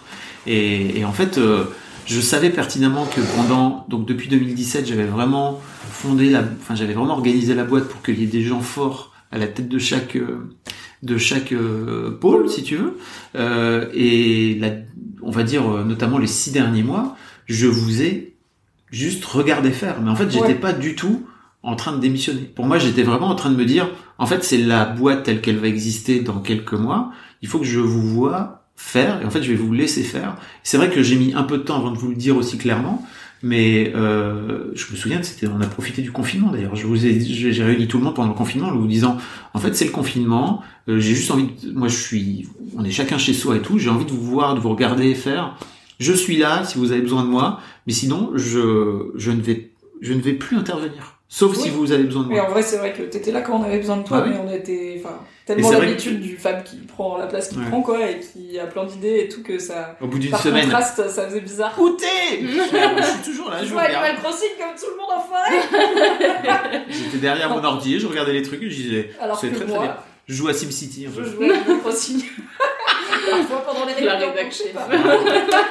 Bravo. Mais du coup, euh, en fait, quand le, le rachat a été acté, donc en juillet 2020, ça faisait déjà un moment qu'on n'était plus vraiment euh, patron et employé, qu'on était amis, euh, et qu'on parlait de plein de choses de nos vies, et que voilà, on parlait plus de l'après, qu'est-ce que tu vas faire, qu'est-ce que ça veut dire pour toi et tout, euh, que de trucs de taf, quoi. Moi, j'ai eu toute une période euh, où j'avais eu peur de loin des yeux, loin du cœur, tu vois. Et euh, et aussi où euh, bah, le rachat s'est passé euh, plutôt bien, si tu veux, mais il y avait des secousses, tu vois, il y avait toujours des trucs. Et c'est vrai qu'à chaque fois que tu venais me raconter, je crois qu'au bout d'un moment, je t'ai dit, Arrête de me parler de trucs de boulot. ouais. arrête de me raconter Mademoiselle, en fait, parce que je suis plutôt du genre à aimer régler les problèmes, tu vois. Et Mimi venait souvent avec des problèmes qui n'étaient pas euh, dans, dans ma sphère de travail, si tu veux. Donc, euh, je pouvais lui dire, ok, si t'as vraiment besoin d'aide, je peux venir. D'ailleurs, on a eu vraiment une vraie discussion là-dessus. De... Ouais. Tu m'as vraiment En fait, je un veux stop plus. on va baliser. Je euh, veux plus. Si t'as vraiment besoin de moi et que t'as besoin que j'intervienne, machin, tu viens me voir Et en fait, euh, je serais très heureux de pouvoir te donner des conseils, mais si c'est juste pour faire euh, ah il y a ceci qui est compliqué, il y a machin qui est compliqué et tout, je suis là, pff, ça m'intéresse Oui, pas. en frère, fait, je venais raconter mes bails comme on raconte ses bails de boulot ou de fac à ses potes. Et en fait, euh, bah, c'est pas pareil quand c'est ton pote qui a fondé la boîte où tu travailles, qui a travaillé avec toi pendant 8 ans, 9 ans, qui a vendu la boîte à ses gens. Donc, si toi tu dis, bah, ça se passe pas bien, il y a un côté, bah, je suis responsable, si ça se passe pas bien, peut-être que j'ai mal choisi. Enfin, c'est plein de, de trucs que mes potes n'ont pas quand je leur parle de mon taf. Mais effectivement, si j'avais besoin de, qu'est-ce que tu me conseilles de faire, j'hésite entre ça et ça dans telle situation, il y avait pas de souci. Et t'étais là pour m'aider. Mais c'était juste pour râler en mode, oh, il y a ça qui me saoule, mais c'est pas grave, je m'en occupe lundi, bah, je Et puis, en- que pas eu envie et puis je me souviens qu'il y a eu toute une période aussi où j'avais envie- je te foutais des coups de pied au cul et tu les t'en Oui. voulais pas en fait. Non, j'étais là, laisse-moi aller à mon rythme et Et je te disais bah en fait viens pas me voir si tu veux pas de coups de pied au cul, quel est l'intérêt quoi. Si tu veux juste que je te prenne et que je te fasse un petit câlin en disant mais ça va bien te passer. En fait, j'avais pas envie d'avoir ce rôle là. Alors je peux l'avoir dans plein d'autres situations, tu vois, mais dans ce rôle-là par rapport à ta à ta vie chez Matt, j'avais pas envie d'y être quoi, ça m'intéressait pas. Mais c'est trop bien C'était trop cool de- d'avoir mis des limites. Oui, c'est trop bien que tu parles de ça parce que je pense que c'est une des raisons pour lesquelles on est des bons amis, c'est que on sait bien comment on fonctionne, on sait à la fois pas mal auto-analyser en thérapie, etc. Plus euh, on communique pas mal et euh, on est très intéressé par comment les humains fonctionnent, tout ça. Et du coup, bah par exemple, je sais que Fab c'est un solveur de problèmes quoi, et que euh, bah quand on va le voir avec un problème, son premier réflexe ça va être de proposer des solutions. Et parfois, quand on amène un problème, on a besoin d'empathie et pas de proposer des solutions. Et je me souviens que l'an dernier, euh, donc euh, confinement année 2, euh, Covid année 2, c'est quand même chiant, c'est long. J'ai eu un moment où j'étais un peu désemparée parce qu'il y avait plein de mes proches qui allaient pas bien, machin est en burn-out, truc n'en peut plus de, sa vie, voilà, tout, bah, c'est le Covid, personne va bien. Et bah, j'étais un peu désemparée parce que du coup les gens à qui d'habitude je me confiais n'allaient pas bien, et moi ça me faisait aller pas bien, mais j'avais personne à qui en parler parce que les gens à qui d'habitude je me confiais n'allaient pas bien. Je voulais pas leur rajouter le fait que t'ailles pas bien me fait aller pas bien parce que ça ne servait à rien. Et donc j'ai fini par dire à Fab, bah, est-ce qu'on peut aller boire un verre et lui dire en fait je suis désolée, je vais te, je vais te raconter mes problèmes et il y aura pas de solution. Je veux pas que tu me donnes des solutions, je veux juste que tu me pattes pattes. Et je lui ai dit je suis désolée parce que je sais que pour toi c'est pas naturel et que ça va te demander de te faire violence. Mais les gens qui d'habitude juste je vais râler, je vais chouiner et ils me disent oh c'est trop chiant, vas-y on va manger une pizza, ne sont pas disponibles et c'est ça mon problème, il faut bien que je le raconte. Et en fait je sais comment ils fonctionnent et si je l'avais pas su et que j'étais arrivée très naturellement euh, avec mon besoin de moins moins et qu'il m'avait direct trouvé des solutions, j'aurais dit ah mais il est chiant, il m'écoute pas. Euh, si et lui il aurait été dans une position de mais elle est hyper chiante, je lui amène des solutions à ses problèmes et elle préfère moins moins. Mais en fait on se connaît, on se parle, on se on se sait. Et donc je peux tout à fait mettre le bon contexte de ok c'est pas ton forté mais là je vais te demander d'être juste une épaule attentive et, bah sois une épaule attentive et tu peux très bien le faire mais c'est mieux quand on te prévient voilà mon besoin en fait y a pas de souci t'es là quoi et quand t'as besoin de moi tu, sais aussi comment trouver la nuit dont t'as besoin Et aujourd'hui, la relation que vous avez, euh, comment est-ce que vous avez retrouvé des habitudes euh, de vous voir régulièrement peut-être euh, Parce que avant vous vous voyiez tous les jours parce que vous alliez au même endroit. Et ça a changé du... Bah bon, il y a eu le confinement, donc pas du jour au lendemain parce que, enfin, vous avez été obligé de passer en télétravail. Mais en tout cas, quelles sont vos nouvelles habitudes depuis que... Bah Fab, tu n'es plus le patron de MAD? Je crois que ça se fait assez naturellement. Euh, on n'était pas très loin géographiquement déjà. T'es resté à Paris, moi aussi. Euh, les nouveaux bureaux euh, de Mademoiselle sont toujours au centre de Paris, donc je me retrouve pas exilée à Neuilly ou à Levallois à me taper une heure de transport pour rentrer. Et du coup, bah, assez naturellement, c'était ah, je suis dans le quartier, on boit un verre. euh, ah, faut que je te raconte ci, on va voir un film. euh, on a toujours nos petits rendez-vous, les séries qu'on aime bien. Euh, Fab a un chouette appart où cuisiner et recevoir, donc euh, j'aime bien cuisiner, euh, j'aime bien aller lui faire à dîner. Magret de canard. On adore. Et euh, bah aussi, on n'a jamais vraiment arrêté de créer du contenu. On a assez vite, euh, tu vois, euh, que ça soit moi qui viens passer une tête sur Twitch ou des choses comme ça, ce qui sont des bonnes occasions de se voir. Et comme on, cause énormément, du coup, ça prend longtemps et on a le temps de se dire plein de choses. Et puis, on a aussi encore des potes en commun.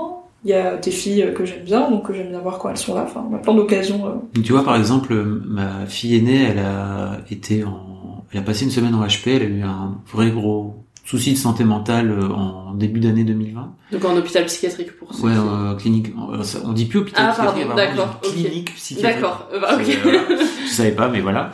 Et en fait, euh, assez naturellement, je crois qu'il y a un moment donné où c'est un type, si jamais il y a des parents qui écoutent, des parents d'ados, je trouve que c'est cool de leur filer des, des adultes référents, en fait, que tu peux, qui peuvent servir de relais. Et en fait, bah, forcément, on s'est retrouvé dans une soirée euh, avec ma fille parce que ma fille passait une semaine chez moi euh, euh, après sa convalescence ou un truc comme ça. Et en fait, euh, j'ai vraiment officialisé le fait que euh, Mimi pouvait, enfin ma fille pouvait appeler Mimi et que Mimi pouvait lui dire exactement tout ce qu'elle voulait, que c'était ok. Ouais, tu m'en as parlé Euh, avant, c'était tu m'as dit trop cool pour moi. si je lui dis ça, et pour moi c'est un super rôle, enfin je suis une grande sœur dans la vie, j'ai une petite sœur, j'ai une grande sœur aussi, donc je sais que c'est cool.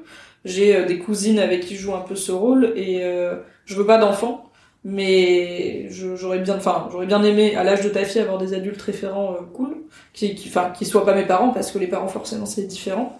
Et j'ai assez vite, à 20 ans, eu un adulte référent cool qui était pas mes parents, qui était Fab, donc euh, si je peux aider, et puis... euh, Et ma fille a qui, 15 ans de moins que. Et ben voilà, c'est tout trouvé. On n'a pas, elle, elle s'en est pas encore servie. On n'a pas encore eu la, le bas de signal euh, alerte Mimi, mais elle sait où me trouver.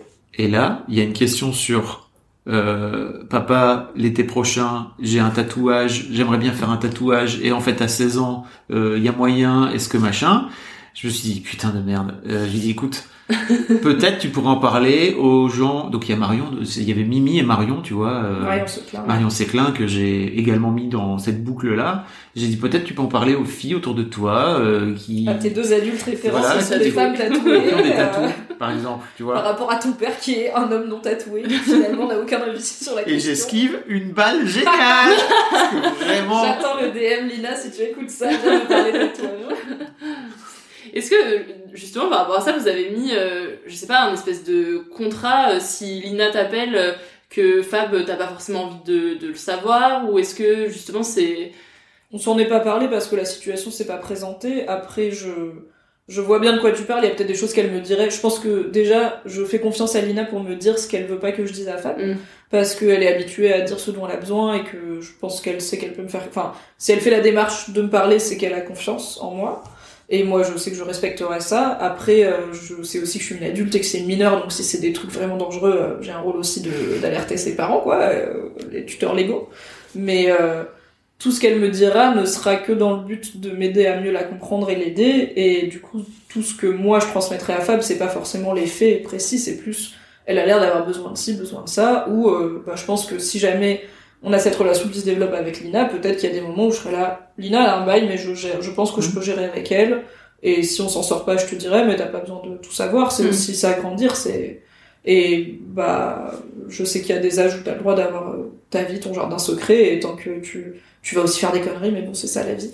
Juste que t'aies des gens à qui en parler si tu te rends compte que t'as fait des conneries. Et franchement, ça, moi, le fait que Lina puisse avoir une oreille comme Mimi, je suis ultra détendu, quoi. Tu vois, vraiment, je me dis, elle est entre de bonnes mains, quoi. Tu vois, parce que effectivement, je sais aussi qu'elle a des limites et qu'elle saura me dire à un moment donné si ça me, Mm. si ça doit me concerner ou si ça doit concerner sa Oui, euh, mère. si tu la vois. gamine elle part en full euphoria à croquer de la MDMA à 15h, j'appelle pas parce qu'il y a pas de. Attendez, c'est ta vie privée, tu vas. Lina, si tu écoutes ça, attention Elle osera plus t'appeler après. Non, je déconne, on va. Pas de la MDMA, Soleil. Pour euh, parler de vos bons moments et des moments, parce a parlé aussi pas mal de, des moments difficiles, etc. Euh, c'est quoi le, si vous deviez choisir qu'un moment, c'est lequel le meilleur moment que vous avez vécu ensemble? Franchement, c'est trop dur. Euh, 10 ans, wesh, c'est long. 10 ans à se voir 5 jours par semaine, euh, 52 semaines par an, moins les vacances euh, légales, donc euh, 49 semaines par an, je sais pas compter, bref. Euh, le premier truc qui m'est venu en tête, j'ai fait un bac L. Le premier truc qui m'est venu en tête, c'est on a tellement de fou rire. On a vraiment eu tellement de fou rire et je pense quand je pense à un bon moment avec Fab, je vois la tête de fou rire de Fab où il est très rouge et il a une veine sur son crâne et c'est c'est ma tête bref, est tellement bref. drôle. Oh là là. Et c'est, enfin, c'est con, mais en tant que meuf, euh, t'es souvent complimentée sur ton apparence plus qu'autre chose. Et je pense que Fab, ça a été un des premiers mecs parce qu'il n'y a jamais eu la moindre ambiguïté, quand bien même je suis une femme hétéro et t'es un homme hétéro. Il n'y a jamais eu la moindre ambiguïté d'aucune sorte de euh, est-ce qu'il y a euh, désir d'aucune forme. Et c'est aussi un des premiers mecs qui m'a complimenté sur autre chose que mon apparence en me disant que j'étais intelligente, que j'écrivais bien, que et, que j'étais drôle. Et je pense que t'es la première personne à m'avoir dit que j'étais drôle. Ah ouais? Et en fait, quand les gens te disent que t'es drôle, bah t'as envie d'être drôle. t'es tellement drôle. Mais Bah, c'est- merci, merci, je, je je crois que c'est rare euh, qu'on dise à une femme qu'elle est drôle aussi. hein. Oui, il y a aussi le prisme du genre en plus qu'un homme dise à une femme Bah, qu'elle est vrai. drôle et que ce soit même pas pour la serrer, c'est quand même, faut le dire, c'est rare. Donc, euh, donc moi j'aime beaucoup te faire rire et Mimi m'a fait un cadeau d'anniversaire. je tiens à le dire. Donc, euh, C'était ton anniversaire post-Mademoiselle. post-Mademoiselle, donc... euh, Un mois et demi après. Voilà. Mimi m'a fait un récap rigolo du film The Revenant qu'on est allé voir avant, ensemble, il y a quelques mois avant. Où, je sais plus comment ça s'est passé, mais en fait, dans la projection... C'est un con. Ah, genre 10 minutes, donc c'est DiCaprio qui galère dans la neige parce qu'il s'est fait goumer par un ours. Et à 10 C'est très chiant. À 10 minutes du film, à un moment, je sais plus quoi, tu m'as glissé une ref à mes récaps rigolos, genre tu m'as dit snip snip ou quoi, parce que je faisais des récaps rigolos de Game of Thrones sur Mademoiselle. Et du coup, ça nous a juste mis dans la tête, est-ce que ça ferait un bon récap rigolo Et en fait, oui. Et du coup, à chaque scène, on se regardait, mais on était en projection presse, genre vraiment, c'est des professionnels, ils sont là pour regarder un film à Oscar, euh, je sais pas, Scorsese, mon cul, On là, a je sais pas qui l'a tellement ri, putain Et on était MDR comme des ados en mode. Et vraiment, sais, c'est fou rire. Faut pas se regarder parce que quand tu te regardes, ça te relance. Franchement, le film, il dure ultra longtemps. Genre, il dure 2h40. On a dû mettre une heure à se calmer. Et vraiment, se calmer, c'était genre. Je tiens à dire que Mimi a commencé en disant il y avait DiCaprio qui était en train de galérer, qui allait dans une rivière glacée, c'était horrible. Et elle me dit Cher journal, aujourd'hui je suis allée à la piscine, c'était chiant. Et en fait, le mec était à moitié mort. Ça m'a buté. Voilà. J'avoue, je me suis pas aidée non plus, quoi. Et elle m'a, et en fait, elle m'a offert ce truc, ce récap rigolo euh, qu'elle a fait rien que pour moi, euh, qui est que- qu'on a publié après. J'ai fini par Putain, éditer les trucs trop perso et le publier sur Mademoiselle. Et c'était fou en fait parce que je venais de démarrer ou pas, ou j'allais, j'étais à quelques jours de démarrer ma thérapie. Donc j'étais vraiment plus mal. hein. Et euh, j'ai pleuré de rire, mais comme j'avais pas pleuré de rire depuis au moins un mois et demi, tu vois. Après, c'était un double cadeau. Il y avait une lettre touchante que Ah tu devais lire en premier pour que tu chiales. Et après, un truc rigolo en mode je vais pas te laisser chialer pour te. C'est vrai. Donc c'était l'eau et le feu, n'est-ce pas? Et moi, de mon côté, euh, pour moi, l'un des moments euh, très marquants, tu vois, c'est dernièrement, euh, pour tes 30 ans. Oui, c'était l'autre idée que j'avais, donc c'est bien comme ça, on a les deux. Moi, c'est les faux rires, toi, c'est euh, parler deep. Comment, ça s'est passé? En fait, il y avait un épisode de succès. T'as pris, pris ta journée de... Ouais, j'ai eu 30 ans un lundi et j'ai décidé de ne pas avoir de réveil matin le jour de mes 30 ans, en tout cas pas pour aller au travail. Et donc j'ai posé mon lundi et j'avais passé euh, donc mon week-end mon week-end d'anniversaire était un peu en avance et du coup j'avais passé un week-end normal et le jour de mes 30 ans, je me suis dit qu'est-ce que j'aurais envie de faire toute cette journée qui n'est qu'à moi? Et euh, en plus je crois que mon mec aussi était en congé, j'étais là je vais faire autre chose, je vais faire ma vie.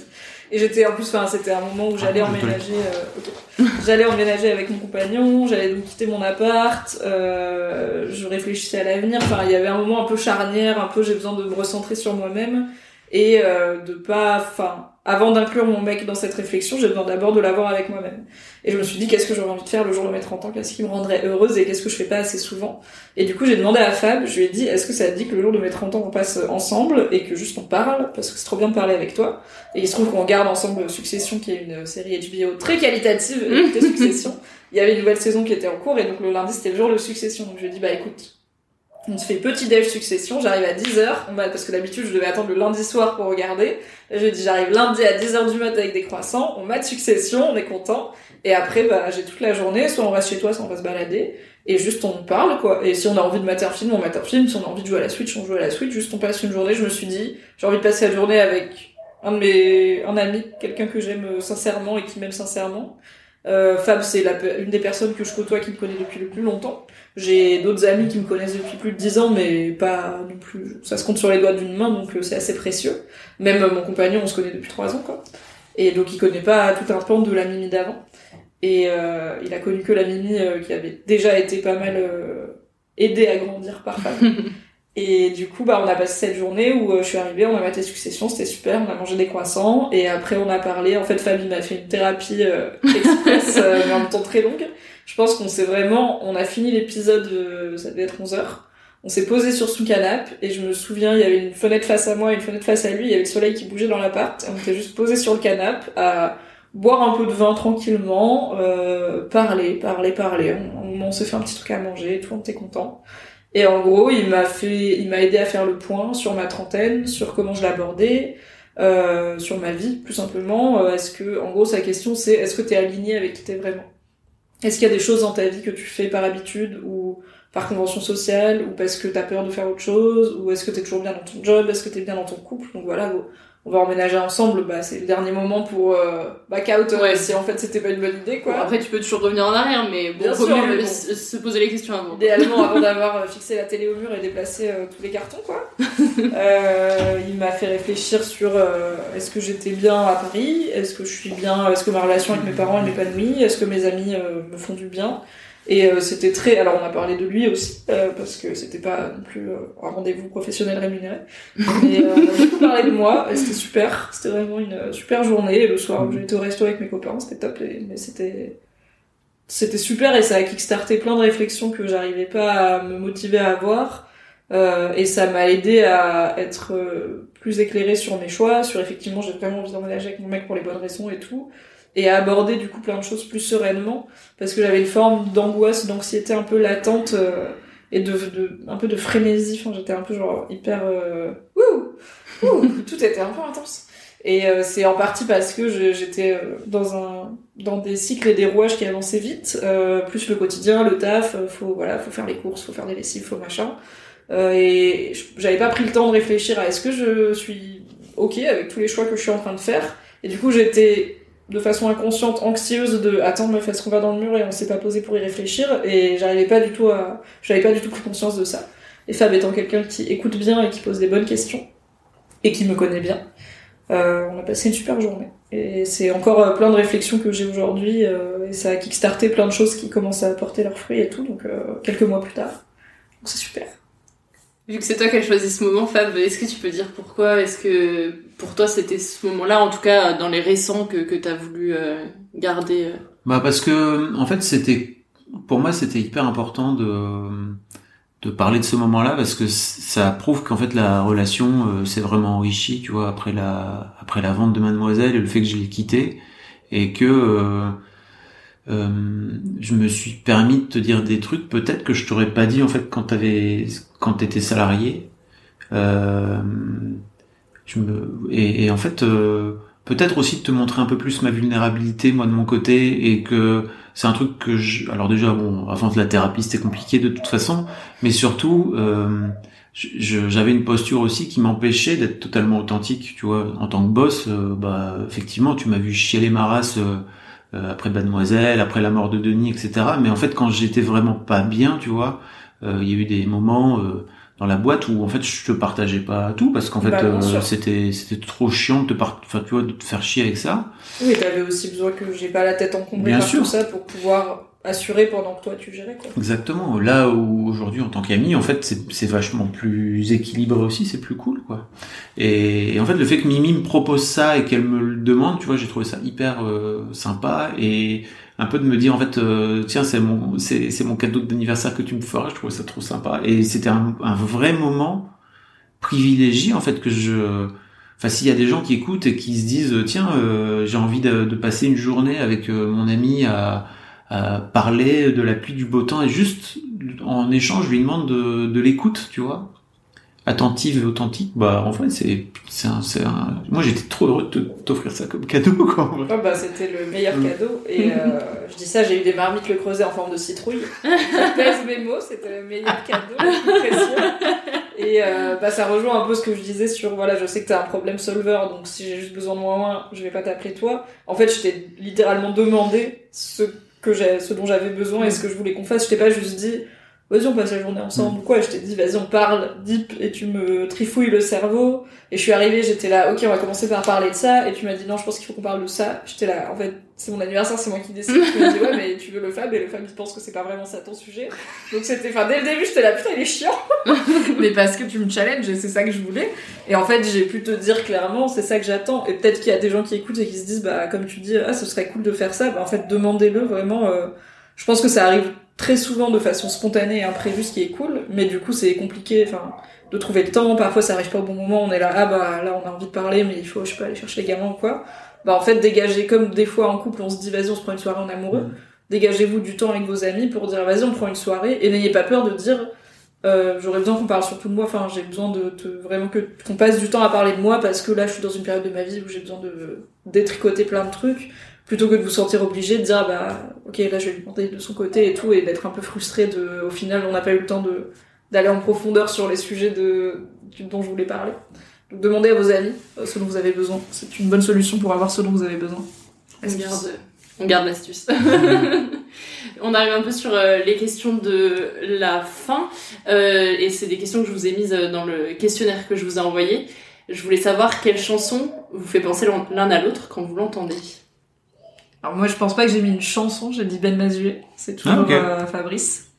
Et euh, je pense particulièrement Vivant, j'aime bien Vivant. Ah, yes. Et euh, la tristitude d'Oldelaf, parce Ah, que on a beaucoup écouté Oldelaf dans mes premières années chez Mademoiselle, et que ça rentre dans la tête de ouf, Ouais. la tristitude. Et l'autre jour, euh, j'ai pas entendu Oldelaf depuis très longtemps, et l'autre jour j'étais dans un random bar, et ça a passé Oldelaf, et immédiatement j'étais là, ah ça me fait penser à Fab. Donc ça marchait bien. Alors moi, c'est assez facile, c'est Bruno Mars, Uptown Funk. Ah t'es un connard J'y avais même pas pensé c'est pas possible. Je sais pas, je me suis pas interrogée, je me suis dit j'ai hâte d'avoir la surprise. Mais il y a toute une histoire où Mimi s'est pété la cheville euh, juste après que je parte en vacances et qu'elle me dit t'inquiète pas, je gère, machin. 24 heures plus tard, elle avait la cheville, euh, triple fracture de la un truc de ma boule. Moi j'étais à l'autre bout du monde. Bref, c'était un bordel noir. Et en fait, elle s'est pété la cheville en dansant, apparemment en tombant d'une toute petite marche, mais ça a suffi à te, à te flinguer la Un demi-trottoir, hein, imaginez. euh, voilà. Et euh, sur du Bruno Mars, je sais pas pourquoi tu m'as raconté que ça, c'était sur Uptown Funk. Et donc aujourd'hui, Ça me semblait être un vie, détail important. euh. C'est dès que j'entends Bruno Mars, je fais une petite vidéo avec ma gueule en train et je l'envoie à Mimi en fait en disant Hey Voilà. Et j'étais j'étais en Islande Ça fait vraiment pour te dire. 5 ans. J'étais à l'autre bout du monde, j'étais en Islande au milieu de nulle part. Et vraiment, il passe dans le bar Uptown Funk et j'étais avec ma femme à l'époque et je lui dis putain, c'est Bruno Mars, je l'envoie à Mimi. Ma gueule comme ça. Meilleure vidéo en direct d'Islande, la grosse tête de femme sur Uptown Funk. Même ici, il passe Bruno Mars, tu te rends pas compte. Et j'ajouterais le générique de Succession, car on aime beaucoup euh, le crier quand on regarde Succession. On le chante. On est vraiment les pires personnes. Pardon pour les gens qui écoutent. Je vous ai demandé aussi euh, si votre amitié était une relation fictive, vous seriez qui Ok, je me suis dit que peut-être on, on mettra la même. Euh, J'ai mis Ron Swanson et Leslie Knope. Ah, j'avais pas du tout. Qui sont donc, euh, c'est dans une série excellente qui s'appelle Parks and Recreation euh, par le créateur de The Office pour celles et ceux qui y voient. Donc c'est un faux documentaire. Et euh, ça se passe dans le service administratif euh, qui gère les parcs dans une petite ville de l'Indiana, une petite ville fictive, où euh, tout le monde est globalement un peu zinzin. Enfin, c'est des, un peu des caricatures d'Américains zinzin.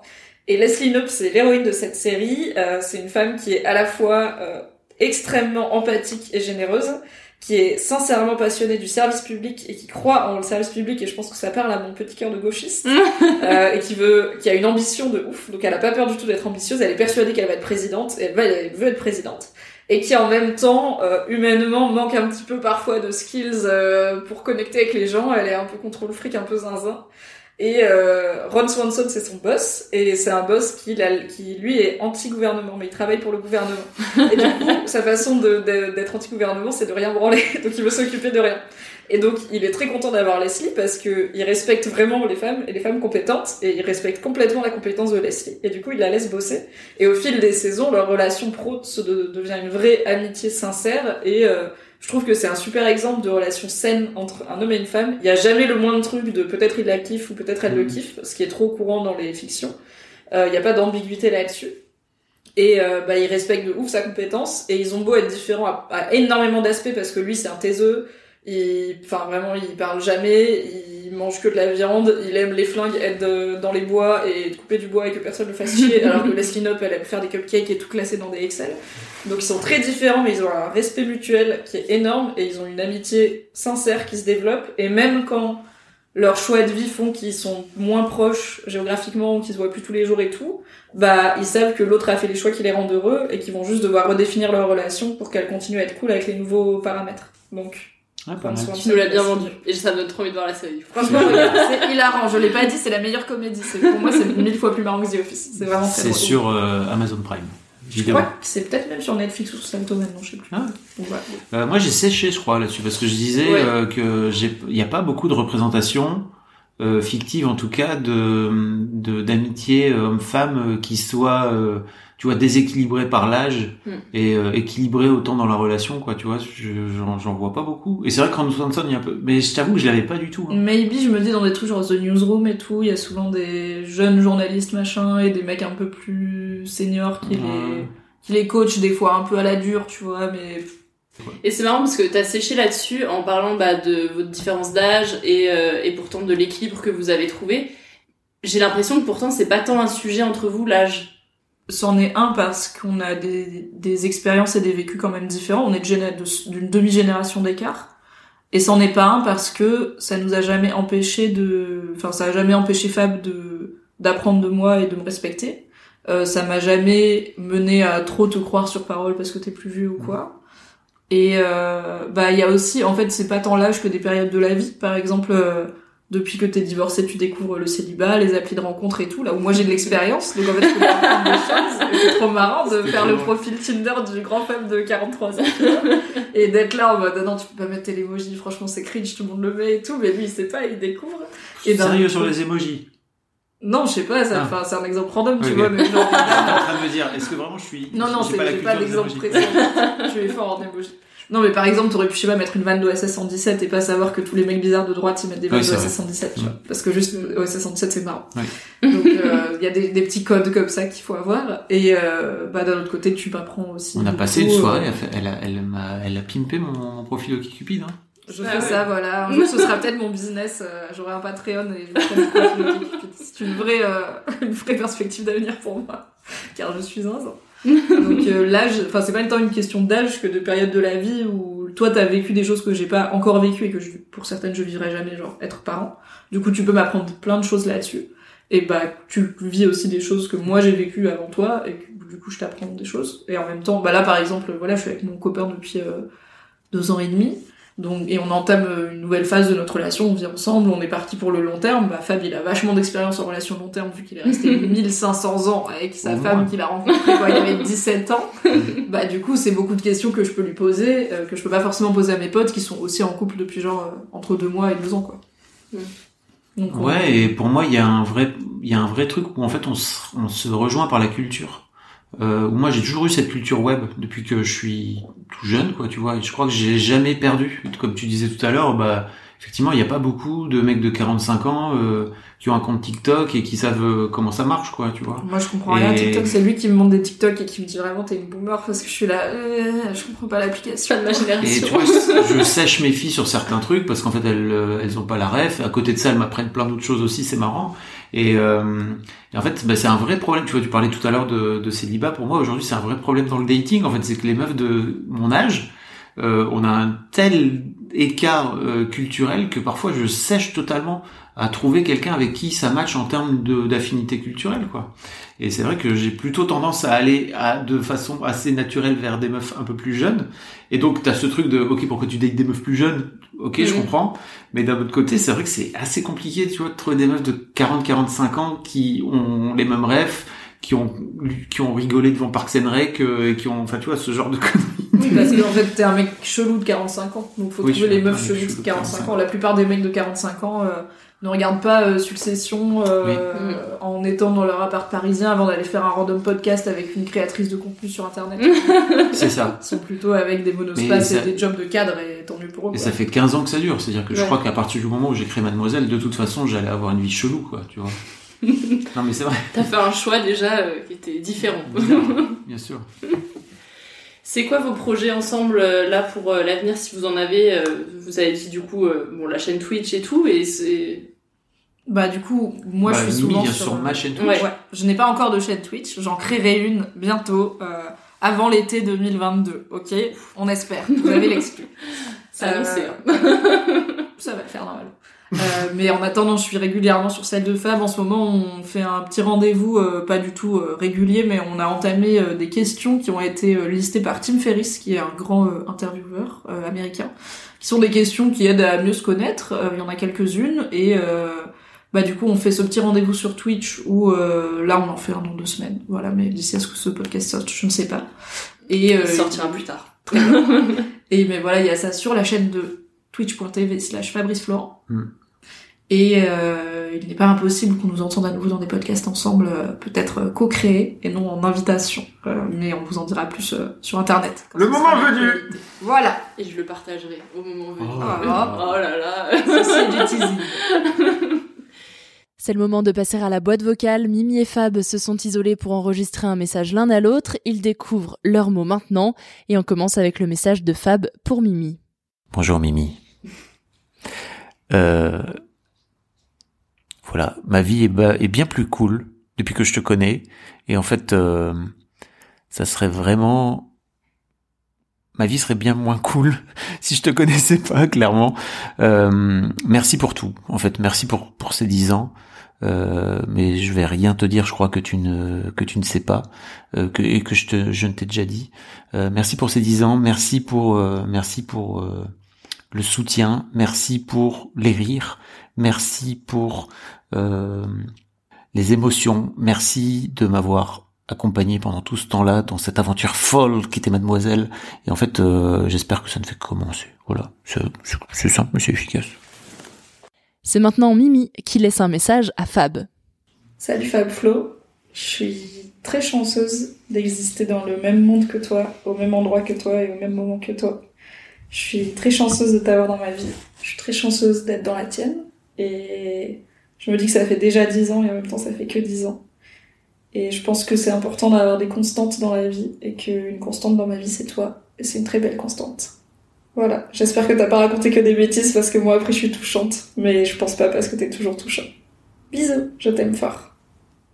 Donc vous êtes tous les deux laissés un message l'un à l'autre que vous découvrirez à la diffusion du podcast. Merci beaucoup pour euh, votre témoignage et puis je mettrai euh, de partout où on vous retrouve dans la description de l'épisode. Merci d'avoir Bah, été merci avec de nous avoir Merci. Solène, c'était super. Trop bien comme exercice. Grave. Merci à toi d'avoir écouté cet épisode de Friendship. Tu trouves en description tout ce dont on a parlé dans l'épisode. Et si tu veux soutenir mon travail, tu peux parler de Friendship autour de toi. C'est le meilleur moyen aujourd'hui de m'encourager. Tu peux aussi me laisser un avis et beaucoup d'étoiles sur Apple Podcast, Spotify, Podcast Addict, mais aussi Castbox. Ça te prend deux petites minutes, c'est gratuit et moi, ça m'aide beaucoup. Et pour les coulisses du podcast, je te donne rendez-vous sur Instagram et Twitter. Merci encore pour ton soutien et ton écoute. Et je te dis à la semaine prochaine dans Friendship.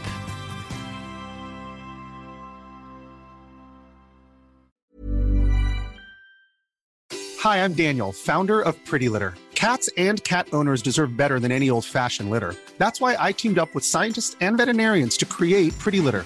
Its innovative crystal formula has superior odor control and weighs up to 80% less than clay litter. Pretty Litter even monitors health by changing colors to help detect early signs of potential illness. It's the world's smartest kitty litter. Go to prettylitter.com and use code ACAST for 20% off your first order and a free cat toy. Terms and conditions apply. See site for details.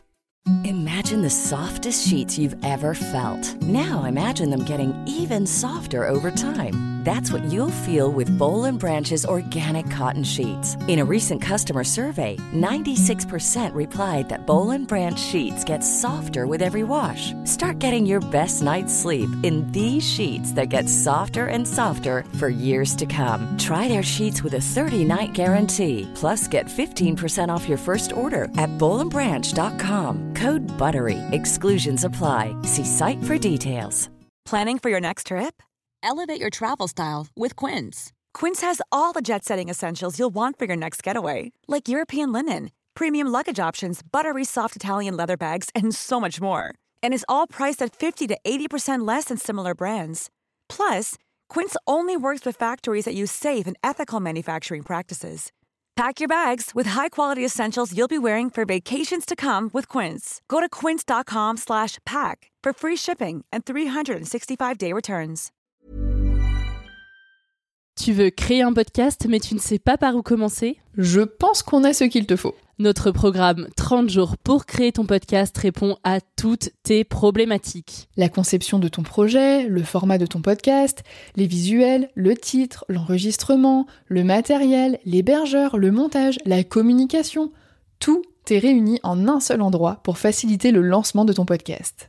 Mais au fait, nous, c'est qui nous?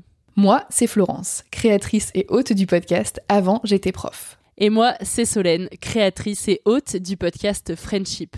À nous deux, on a publié plus de 140 épisodes et réuni 120 invités à nos micros. Notre aventure podcastique a connu de nombreux rebondissements. L'euphorie du lancement, La solitude, les doutes, la persévérance, la passion. et enfin les audiences qui décollent. Au fil des années, nous avons affiné notre expertise. Et aujourd'hui, nous te dévoilons toutes nos techniques pour créer ton podcast en toute sérénité. Alors, n'attends plus pour faire entendre ta voix. Rejoins-nous dès maintenant sur formationpodcast.podia.com et le podcast n'aura plus aucun secret pour toi.